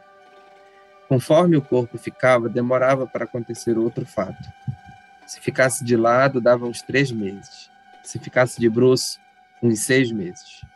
Todos os meninos de Altamira foram mortos enforcados. Ela disse para deixar alguns vivos. Era a ordem dela que eu tinha. A delegada pergunta: quem é essa pessoa? E ele responde: é uma coisa que vem, que não via o rosto. Essa pessoa não pisava no chão, ficava flutuando. Só desaparecia quando eu matava a vítima. Foi o menino do Panelas, na época desse menino, eu estava trabalhando, passando um pouco o estádio. A gente estava fazendo a casa de uma mulher. Nesse dia a gente saiu cedo, na faixa de três e meia da tarde. Só que quando eu passei em frente ao estádio, estava o pessoal jogando bola. Aí eu parei para ver. Quando eu olhei para o lado, tinha três meninos brincando, falando negócio de papagaio, essas coisas. Um disse assim: Vamos pedir a bicicleta para esse homem. Um outro disse assim: Ei, moço, me empresta a bicicleta para a gente ver papagaio ali. Aí ele pegou e voltou. Só que eu fiquei assistindo o jogo de novo. Quando ele voltou, ele voltou com um moreninho, que disse que era longe, porque era na estrada do aeroporto, só dava para ir de bicicleta. Aí montou um na frente, o outro atrás. Só que um deles já tinha sido escolhido. Aí eu pedi para que o da garupa descesse porque o pneu estava abaixo. Quando eu chego na faixa de uns 350 metros depois da ponte, a gente entra. Depois daquela oleria, onde o pessoal tá, Rolaria, onde o pessoal está fazendo tijolo. E onde só tem pé de aruanã. Parece pé de buriti. Aí eu entrei com ele nesse lugar. Só que quando chegou nesse lugar, o negócio falava que era para eu enforcar ele. Aí quem era dizia assim: solta. Aí eu pegava ele de novo e quem era dizia solta. Desse eu tenho a lembrança que foi cortado tudo. Quem era disse que não era para matar. Aí eu peguei o dedo melado e fui passando atrás da cabeça dele. Eu peguei esse e fiz uma vala cruzada. O pé de Aruanã tem espinho também. Foi feita uma vala cruzada. Foi botado lá, o pouco do sangue tirado do local. Ele não foi amarrado. Desses casos, tudinho, não tinha nada de amarrar. Aí eu peguei e coloquei o sangue lá naquela vala. E coloquei um negócio lá na vala e cobri. Só que quando eu cobri, o negócio sumiu da minha frente e eu dei fé do menino. estava como quem estava dormindo. Só quando eu dei fé, eu estava ainda perturbado. Aí eu peguei a bicicleta e fui embora. Então aí ele descreve melhor o que, que ele teria feito com o Van de Clay. Você chegou a mostrar esses, esses textos, ler isso para o Van de Clay? Ele lembra de alguma coisa? Ele não quis ouvir. Não quis ouvir. Ele só disse para mim que acho que você tem isso né, gravado, mas eu, eu vou falar que ele ficou numa vala. E ele lembra que quando ele acordou, ele estava numa vala. Cavaram uma vala e colocaram ele dentro de uma vala. Uhum. Que eu acredito que seja essa vala que ele descreve. E isso também mostra, né, se você pensar o Van de Clay como terceira vítima, sobrevivente, né? Daí sabe Deus exatamente quantas vítimas tiveram, se teve outras, né? Mas é, você vê que ele vai ficando, né? Se compara daí com os casos do Maranhão, os casos vão ficando mais requintados, né? Ele vai ter, por exemplo, casos de meninos que ele mata junto, que ele bota eles abraçados na vala, é, que ele tira dedos do meio de uma mão de um menino e do outro tira da outra como se estivesse se completando, né? É, é, o Chagas, ele é um, um assim, dá, acho que quem gosta de serial killer dá para fazer várias produções sobre ele, né? Que parece muito, eu, eu já acho que já te falei isso, parece muito com os filmes que a gente vê, assim, de serial killer, de, a forma como ele organiza, né, tudo. Eu acho que isso está um pouco da biologia, do, do processo psíquico-social também deles. Para quem estuda, né, um grande campo. É, e, e, eu acho que isso assusta um pouco, porque a gente está acostumado a ver muita coisa de serial killer, é fatos reais dos Estados Unidos, né? E daí quando a gente começa a ver isso no caso do Brasil... Na Amazônia. Né? Na Amazônia, meninos pobres, né, que nunca ninguém deu atenção, e daí começa a ver o horror de tudo isso, eu não sei, eu não consigo mais achar a história de serial killer bacana, se é que algum dia eu achei, sabe? De é, só é uma coisa que me dá pavor porque isso aconteceu aqui, né? No, no nosso país e é alguém que fala português e não é um cara, né? não, não é aquele estereótipo do, né? do, do, do, psicopata americano, né? Do, do daquele filme. É, não é um cara inteligente, branco, é cheio. Um, alguém que vende bombom na rua, uma pessoa que está perto do seu filho, né? Absolutamente normal absolutamente que passa batido, considerado um bom cidadão, ajudava em reconstituições. A gente teve um outro caso aqui no Pará, Ivan, já deve ter ouvido falar no, no Monstro da Ceasa. Sim, sim. É, é, muito parecido, assim, com o Chaves. Ele era um, um PM, né? Policial. E atraía os meninos com bombons. Foi o Paulo Tamer, né? Que foi o delegado. Sim.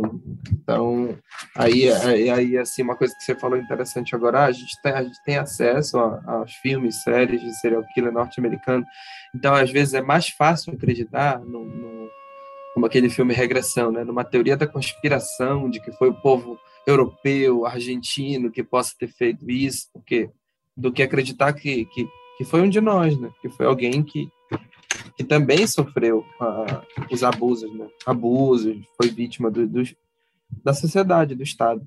Sim.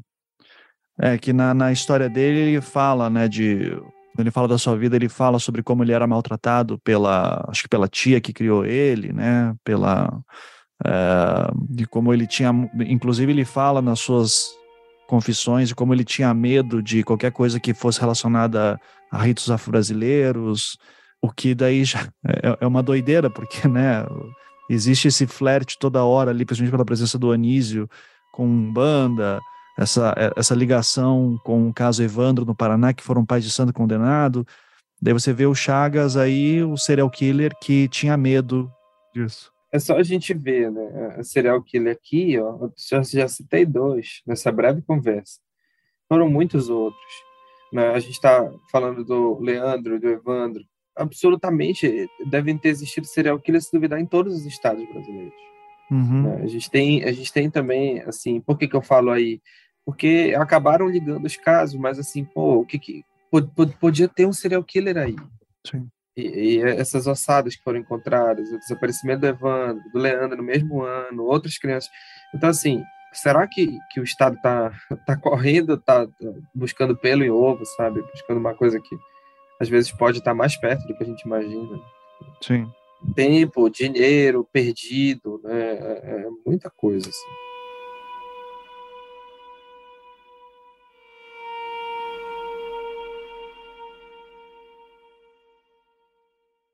Após a impronúncia de Chagas, o Dr. Jader acabou saindo do caso. O Rubens continuou um tempo e, nas palavras dele, ele não ficou parado.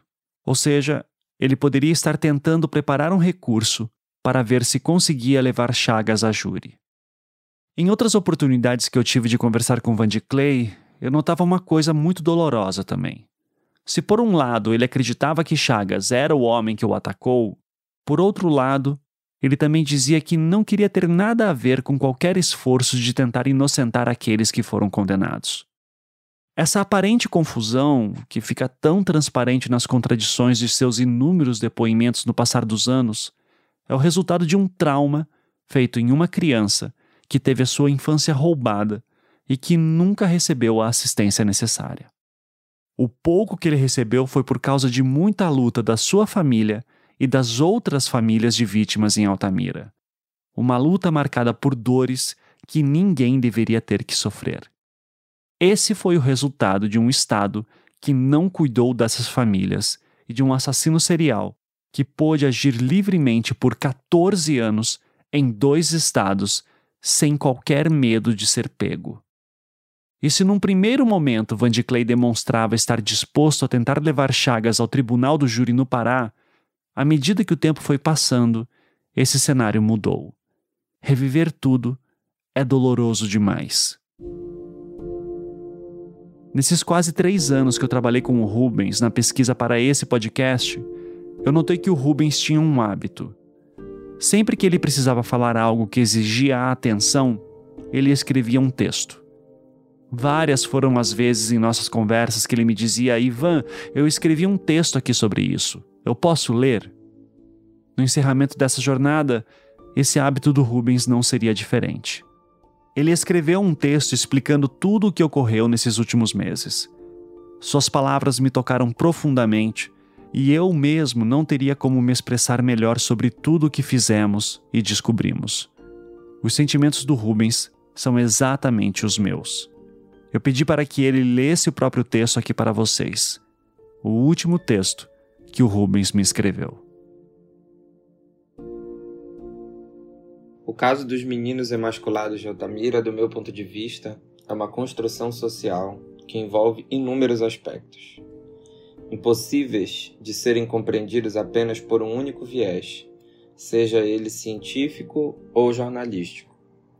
Infelizmente, este construto surgiu em meio a muito sofrimento, sangue e dor da perda de familiares de pessoas. Atribuir responsabilidades pelo que ocorreu ou mesmo procurar encontrar verdadeiro ou verdadeiros, culpado ou culpados, nunca foi o meu objetivo enquanto pesquisador. Eu já pesquisava o caso muito antes de me tornar advogado e a profissão só me fez ainda mais cético com relação à possibilidade de obter respostas para questões não respondidas mas procurarei aqui deixar alguma singela mensagem sobre o resultado da pesquisa, que ainda vai demorar um pouco para ser publicada, e sobre a conclusão do projeto Humanos Podcast Altamira. No tempo em que pesquisei sobre Altamira, eu tive altos e baixos. Momentos em que fui confrontado com minhas certezas, momentos em que precisei acreditar naquilo que era impossível acreditar, momentos em que o direito confrontava a antropologia e vice-versa. Esse exercício me fez chegar à compreensão de que deveríamos, Ivan e eu, no podcast, e apenas eu na pesquisa, fazer um trabalho sério que proporcionasse às pessoas que se dispusessem a ouvir e ler a possibilidade de conhecer a fundo o que estava contido nos autos do processo e, posteriormente, com o trabalho de campo em Altamira, que permitisse às pessoas conhecer um pouquinho a realidade do caso, na pele, ou melhor, pelos ouvidos. Nesses longos anos de pesquisa perdi algumas amizades, talvez, quase certeza, pelo meu envolvimento com o caso, sempre não dando ouvido às pessoas que diziam, para não me envolver tanto. Ao fim, acredito que são ossos do ofício. Talvez essas amizades perdidas queriam mesmo que eu concordasse com o que diziam e fizesse o que queria. E eu, desde que comecei a mergulhar fundo no caso, me condicionei a encontrar a minha própria maneira de examinar a situação. Ouvi os dois lados. Estive com familiares de vítimas inúmeras vezes, compartilhei suas dores, suas lágrimas, algumas vezes sua indignação comigo por estar tratando de assunto tão delicado e pessoal. Estive também com os familiares dos acusados, que compartilharam também suas dores, lágrimas e principalmente indignação. Todos estes lados, para mim, formam o polo passivo dos fatos. Todos não tiveram seus direitos resguardados, todos sofreram arbitrariedade da parte de todos que de alguma forma ou de outra se envolveram com a situação. Aqui assumo minhas arbitrariedades também, pois muitas vezes precisei tocar a ferida e não tinha remédio possível para apaziguar a dor. A pesquisa de mestrado que concluí é sobre práticas de poder, o Estado em formato de papel. Já o trabalho com o podcast há muito extrapolou os limites da pesquisa e foi fundo encontrando respostas, outras nem tanto. Um dos encontros mais importantes desta trajetória foi com uma das vítimas, de quem quero falar agora e concluir essas palavras. Van de Clay, meu amigo e constituinte, hoje já não é mais uma criança, um adolescente, um jovem. O terceiro sobrevivente é um homem com família que também possui suas perguntas não respondidas e pessoalmente acredito que nunca serão respondidas. Nesse caminho, tentamos levar Francisco das Chagas ao tribunal do júri em Altamira, pelos crimes contra Van de Clay. Mas o Estado juiz entendeu que não havia provas suficientes para pronunciá-lo ao tribunal do júri e o processo foi arquivado, definitivamente. Van de Clay tem certeza absoluta de que quem o atacou foi o maranhense Francisco das Chagas mas em nenhuma oportunidade falou que acredita serem inocentes as pessoas que foram condenadas, com exceção de A. Santos, Carlos Alberto Santos de Lima, que disse ser muito parecido com Chagas na época do júri, mas não havia sido ele, Carlos Alberto, que o levara para o mato. Quando Van de Clay olha as fotos de Chagas, ele não tem dúvida, e até hoje anseia se encontrar com o mesmo para lhe fazer uma pergunta que não quis me dizer qual seria. Um dia, estávamos almoçando na beira do rio Xingu, em Altamira, e Van de Clay me olhou e disse: O dia que eu me encontrar com Francisco das Chagas, que fez isso comigo, eu tenho uma pergunta para fazer para ele. Eu perguntei qual seria a pergunta. Van de Clay respondeu: Essa pergunta só pode ser feita para ele. Tentei recorrer da sentença de impronúncia do Francisco das Chagas, mas não o fiz. Nos momentos finais do prazo, a pedido do meu cliente Van de Clay, que hoje não se sente mais capaz de suportar tudo de novo, pediu-me que não o fizesse, já que não acreditava mais na justiça dos homens. Juiz, promotor, policiais, júri, sua vida inteira foi isso, há quase 40 anos. E talvez com o ressurgimento do caso, mais 40 anos de sofrimento mas o sofrimento nunca há de acabar. Dona Irene, irmã de Ailton, continua sem saber o que aconteceu com a ossada de seu irmão, que foi trazida para Belém e nunca foi devolvida. Provavelmente ela nunca terá a oportunidade de sepultar os restos mortais do irmão. Dona Carolina nunca teve a oportunidade de ao menos saber o que houve com Maurício, ou mesmo de sepultar sua assada, muito provavelmente encontrada pelos agentes estatais durante as investigações de 2004. Dona Esther não teve o direito de ter julgado o assassino de seu irmão. E assim muitos outros familiares de meninos vítimas em Altamira convivem no fim de suas vidas com dores e incertezas. Por outro lado, a mãe de Amailton, Dona Zaila, tem sua sala cheia de fotos do filho falecido. As irmãs choram ao lembrar da alegria do irmão, mas relatam continuar com o nó na garganta da injustiça e da dor. Zaila me mostrou uma caixa onde guarda todas as cartas de Amailton enquanto esteve preso, álbuns de fotografia, poemas que ele escrevia. Senhor Amadeu pai de Amailton tem na sala de sua casa um cantil militar que era do filho e um cachimbo que também era do filho que ornamentam sua sala de estar. Não tem fotos expostas. Não gosta de lembrar. Mas tem guardada a camisa rasgada de Amailton, de quando foi preso e espancado pelos policiais que o prenderam. A dona Lucimar, esposa de Anísio, vive com os filhos e com a dor de lembrar o calvário que Anísio passou.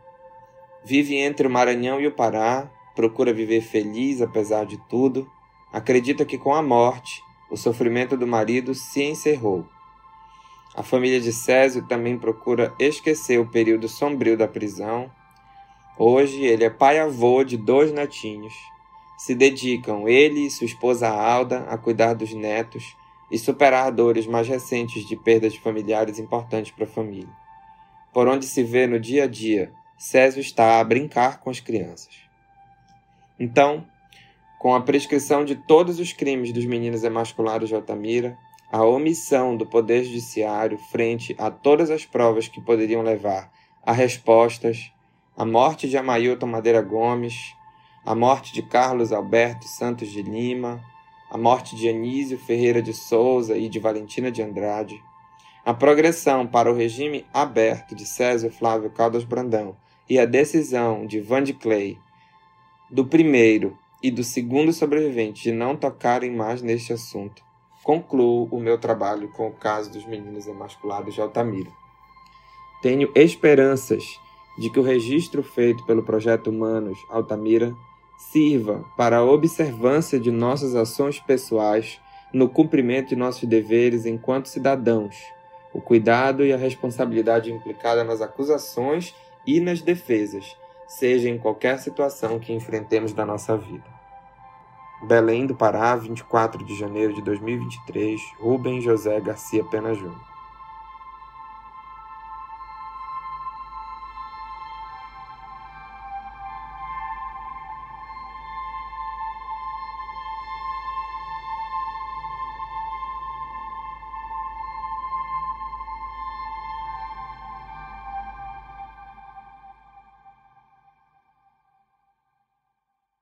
Eu comecei a pesquisar e investigar o caso dos meninos emasculados de Altamira com uma única coisa em mente. Eu queria ver se teria alguma resposta sobre o que havia acontecido com Evandro Ramos Caetano e Leandro Bossi, os meninos assassinados em Guaratuba, no litoral do Paraná, no ano de 1992. A história que eu ouvia sempre era aquela. Valentina foi suspeita em Guaratuba, mas não acharam nada contra ela e pouco tempo depois ela foi acusada de estar envolvida na morte de crianças no norte do país. Então, eu descobri algumas respostas, mas não as que eu procurava. Eu estou convencido que Valentina não teve nada a ver com as mortes das crianças no Pará, tampouco no Paraná, muito menos no Maranhão.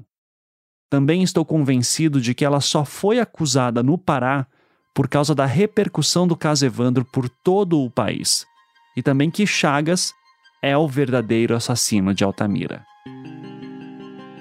Essas são as respostas que eu tenho. Eu não tenho respostas sobre o caso Evandro e Leandro Bossi. E é por isso que agora eu tenho uma nova missão. Na próxima temporada, eu vou fazer uma investigação nova sobre o caso Leandro Bossi. Afinal, após a confirmação de que a ossada encontrada em Guaratuba em março de 93 era na verdade a sua ossada, eu preciso tentar arranjar alguma explicação. É com isso que eu me ocuparei nos próximos meses. A família Bossi quer e merece uma solução. Ou pelo menos que alguém tente consegui-la. Para este encerramento, eu faço das palavras do Rubens as minhas. Eu acredito que o meu trabalho sobre Altamira está encerrado. Eu confesso que ainda tenho esperanças de um dia encontrar o relatório da Polícia Federal de 93, que eu creio ser a grande peça que falta nesse quebra-cabeças todo. Se um dia eu o encontrar, eu farei questão de anunciar por aqui. Quando comecei a minha pesquisa sobre Altamira, eu já sabia de Francisco das Chagas desde o primeiro episódio que escrevi. Eu tenho certeza que muitos de vocês, ouvintes, que chegaram até aqui, também sabiam dele já.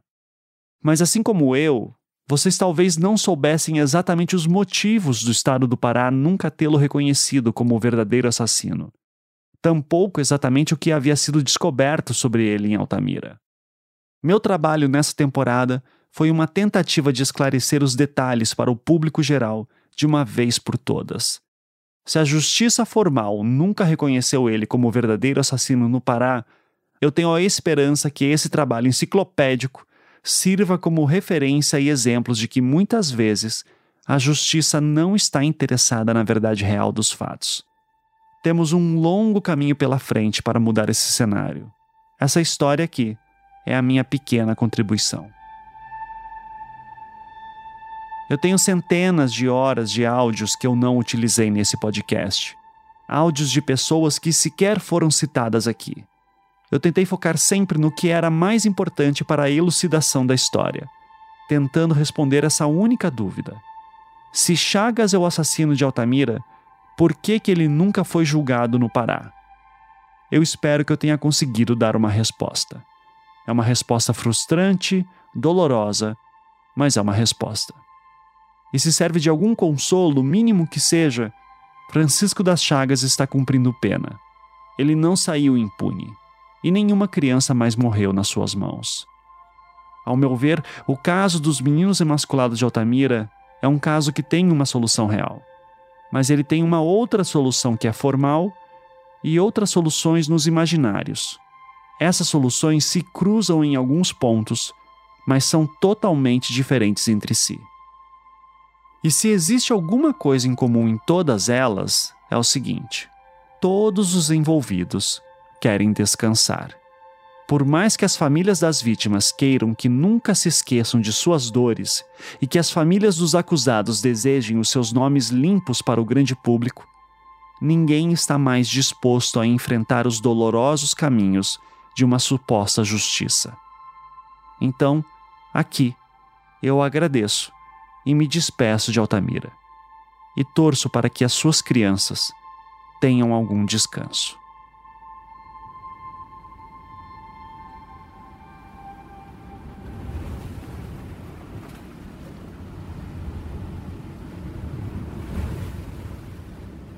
Quando eu era criança, eu quase morri afogado. E por baixo das ondas, eu podia jurar que sentia um monstro me puxando pelas canelas para o fundo do mar. Eu nunca contei essa história para ninguém porque, de alguma forma, eu sabia que ninguém acreditaria. Mas se há algo que eu aprendi, é isso aqui. Se eu contasse para alguém sobre o monstro, o maior perigo que eu corria não era o de acharem que eu estava imaginando coisas. O maior perigo era alguém acreditar em mim.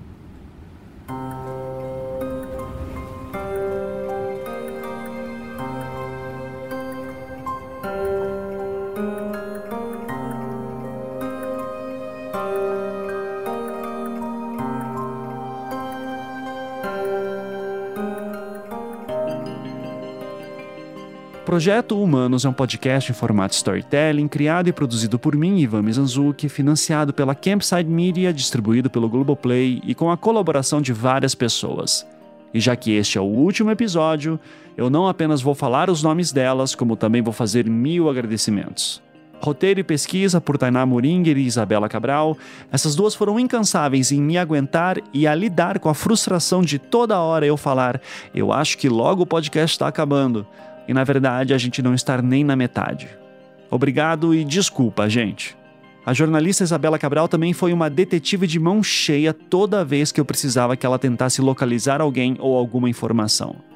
Se você que está ouvindo precisa de alguém que seja incrível para apuração e pesquisa, entrem em contato com ela. Ela não decepciona. Ludmila Naves é uma grande roteirista e sem ela, o episódio 25 não existiria. Foi ela que conseguiu pegar todas as entrevistas que eu fiz com Valentina de Andrade e escolher os trechos que mais valiam a pena. Obrigado mesmo, Lud. Bia Guimarães, do Laboratório 37, é a nossa maga na edição de som e uma santa com a minha prolixidade. Toda vez que eu enviava um episódio novo para ela editar, eu ficava com medo e pensando: esse vai ser o dia que a Bia vai desistir de mim. Enfim, esse podcast não existiria sem ela. A Bia é uma das melhores editoras de podcast do mundo e eu me sinto honrado de ter tido ela do meu lado nessa jornada. Na reta final deste podcast, contamos também com a super ajuda de Luan Lencar, da Maremoto Podcast, que foi essencial para ajudar a Bia nas edições. Sem o Luan, é certo que a Bia já teria me abandonado, então obrigado mesmo, Luan. A trilha sonora foi composta por Felipe Aires, que logo estará lançando no Spotify essa trilha aqui. Enquanto vocês ouvem esses créditos, é possível que ele já tenha até lançado. Nós já trabalhamos juntos antes no caso Evandro e agora vamos trabalhar juntos de novo no caso Leandro Bossi. Marina Sequinel foi a responsável pelas decupagens, transcrições e produção da enciclopédia sobre o caso. A enciclopédia só é incrível e rica daquele jeito por causa do seu trabalho brilhante. Eu espero ainda fazer muita coisa com a sua ajuda, Marina, então valeu mesmo. Maria Cecília Zarpelon, Sofia Magagnin e Matheus Stogmiller também ajudaram com decupagens e transcrições de materiais.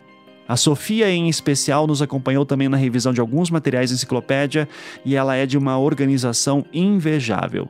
Obrigado por ter sido tão incrível, Sofia. Agradecimentos especiais aos pesquisadores Paula Mendes Lacerda, Kátia Mello, Catiane Silva, Leonardo Barros e Antônio Umbuzeiro. E não há palavras que deem conta do quanto eu sou grato por ter contado com o trabalho de Rubens Pena Júnior durante toda a minha pesquisa e produção do podcast.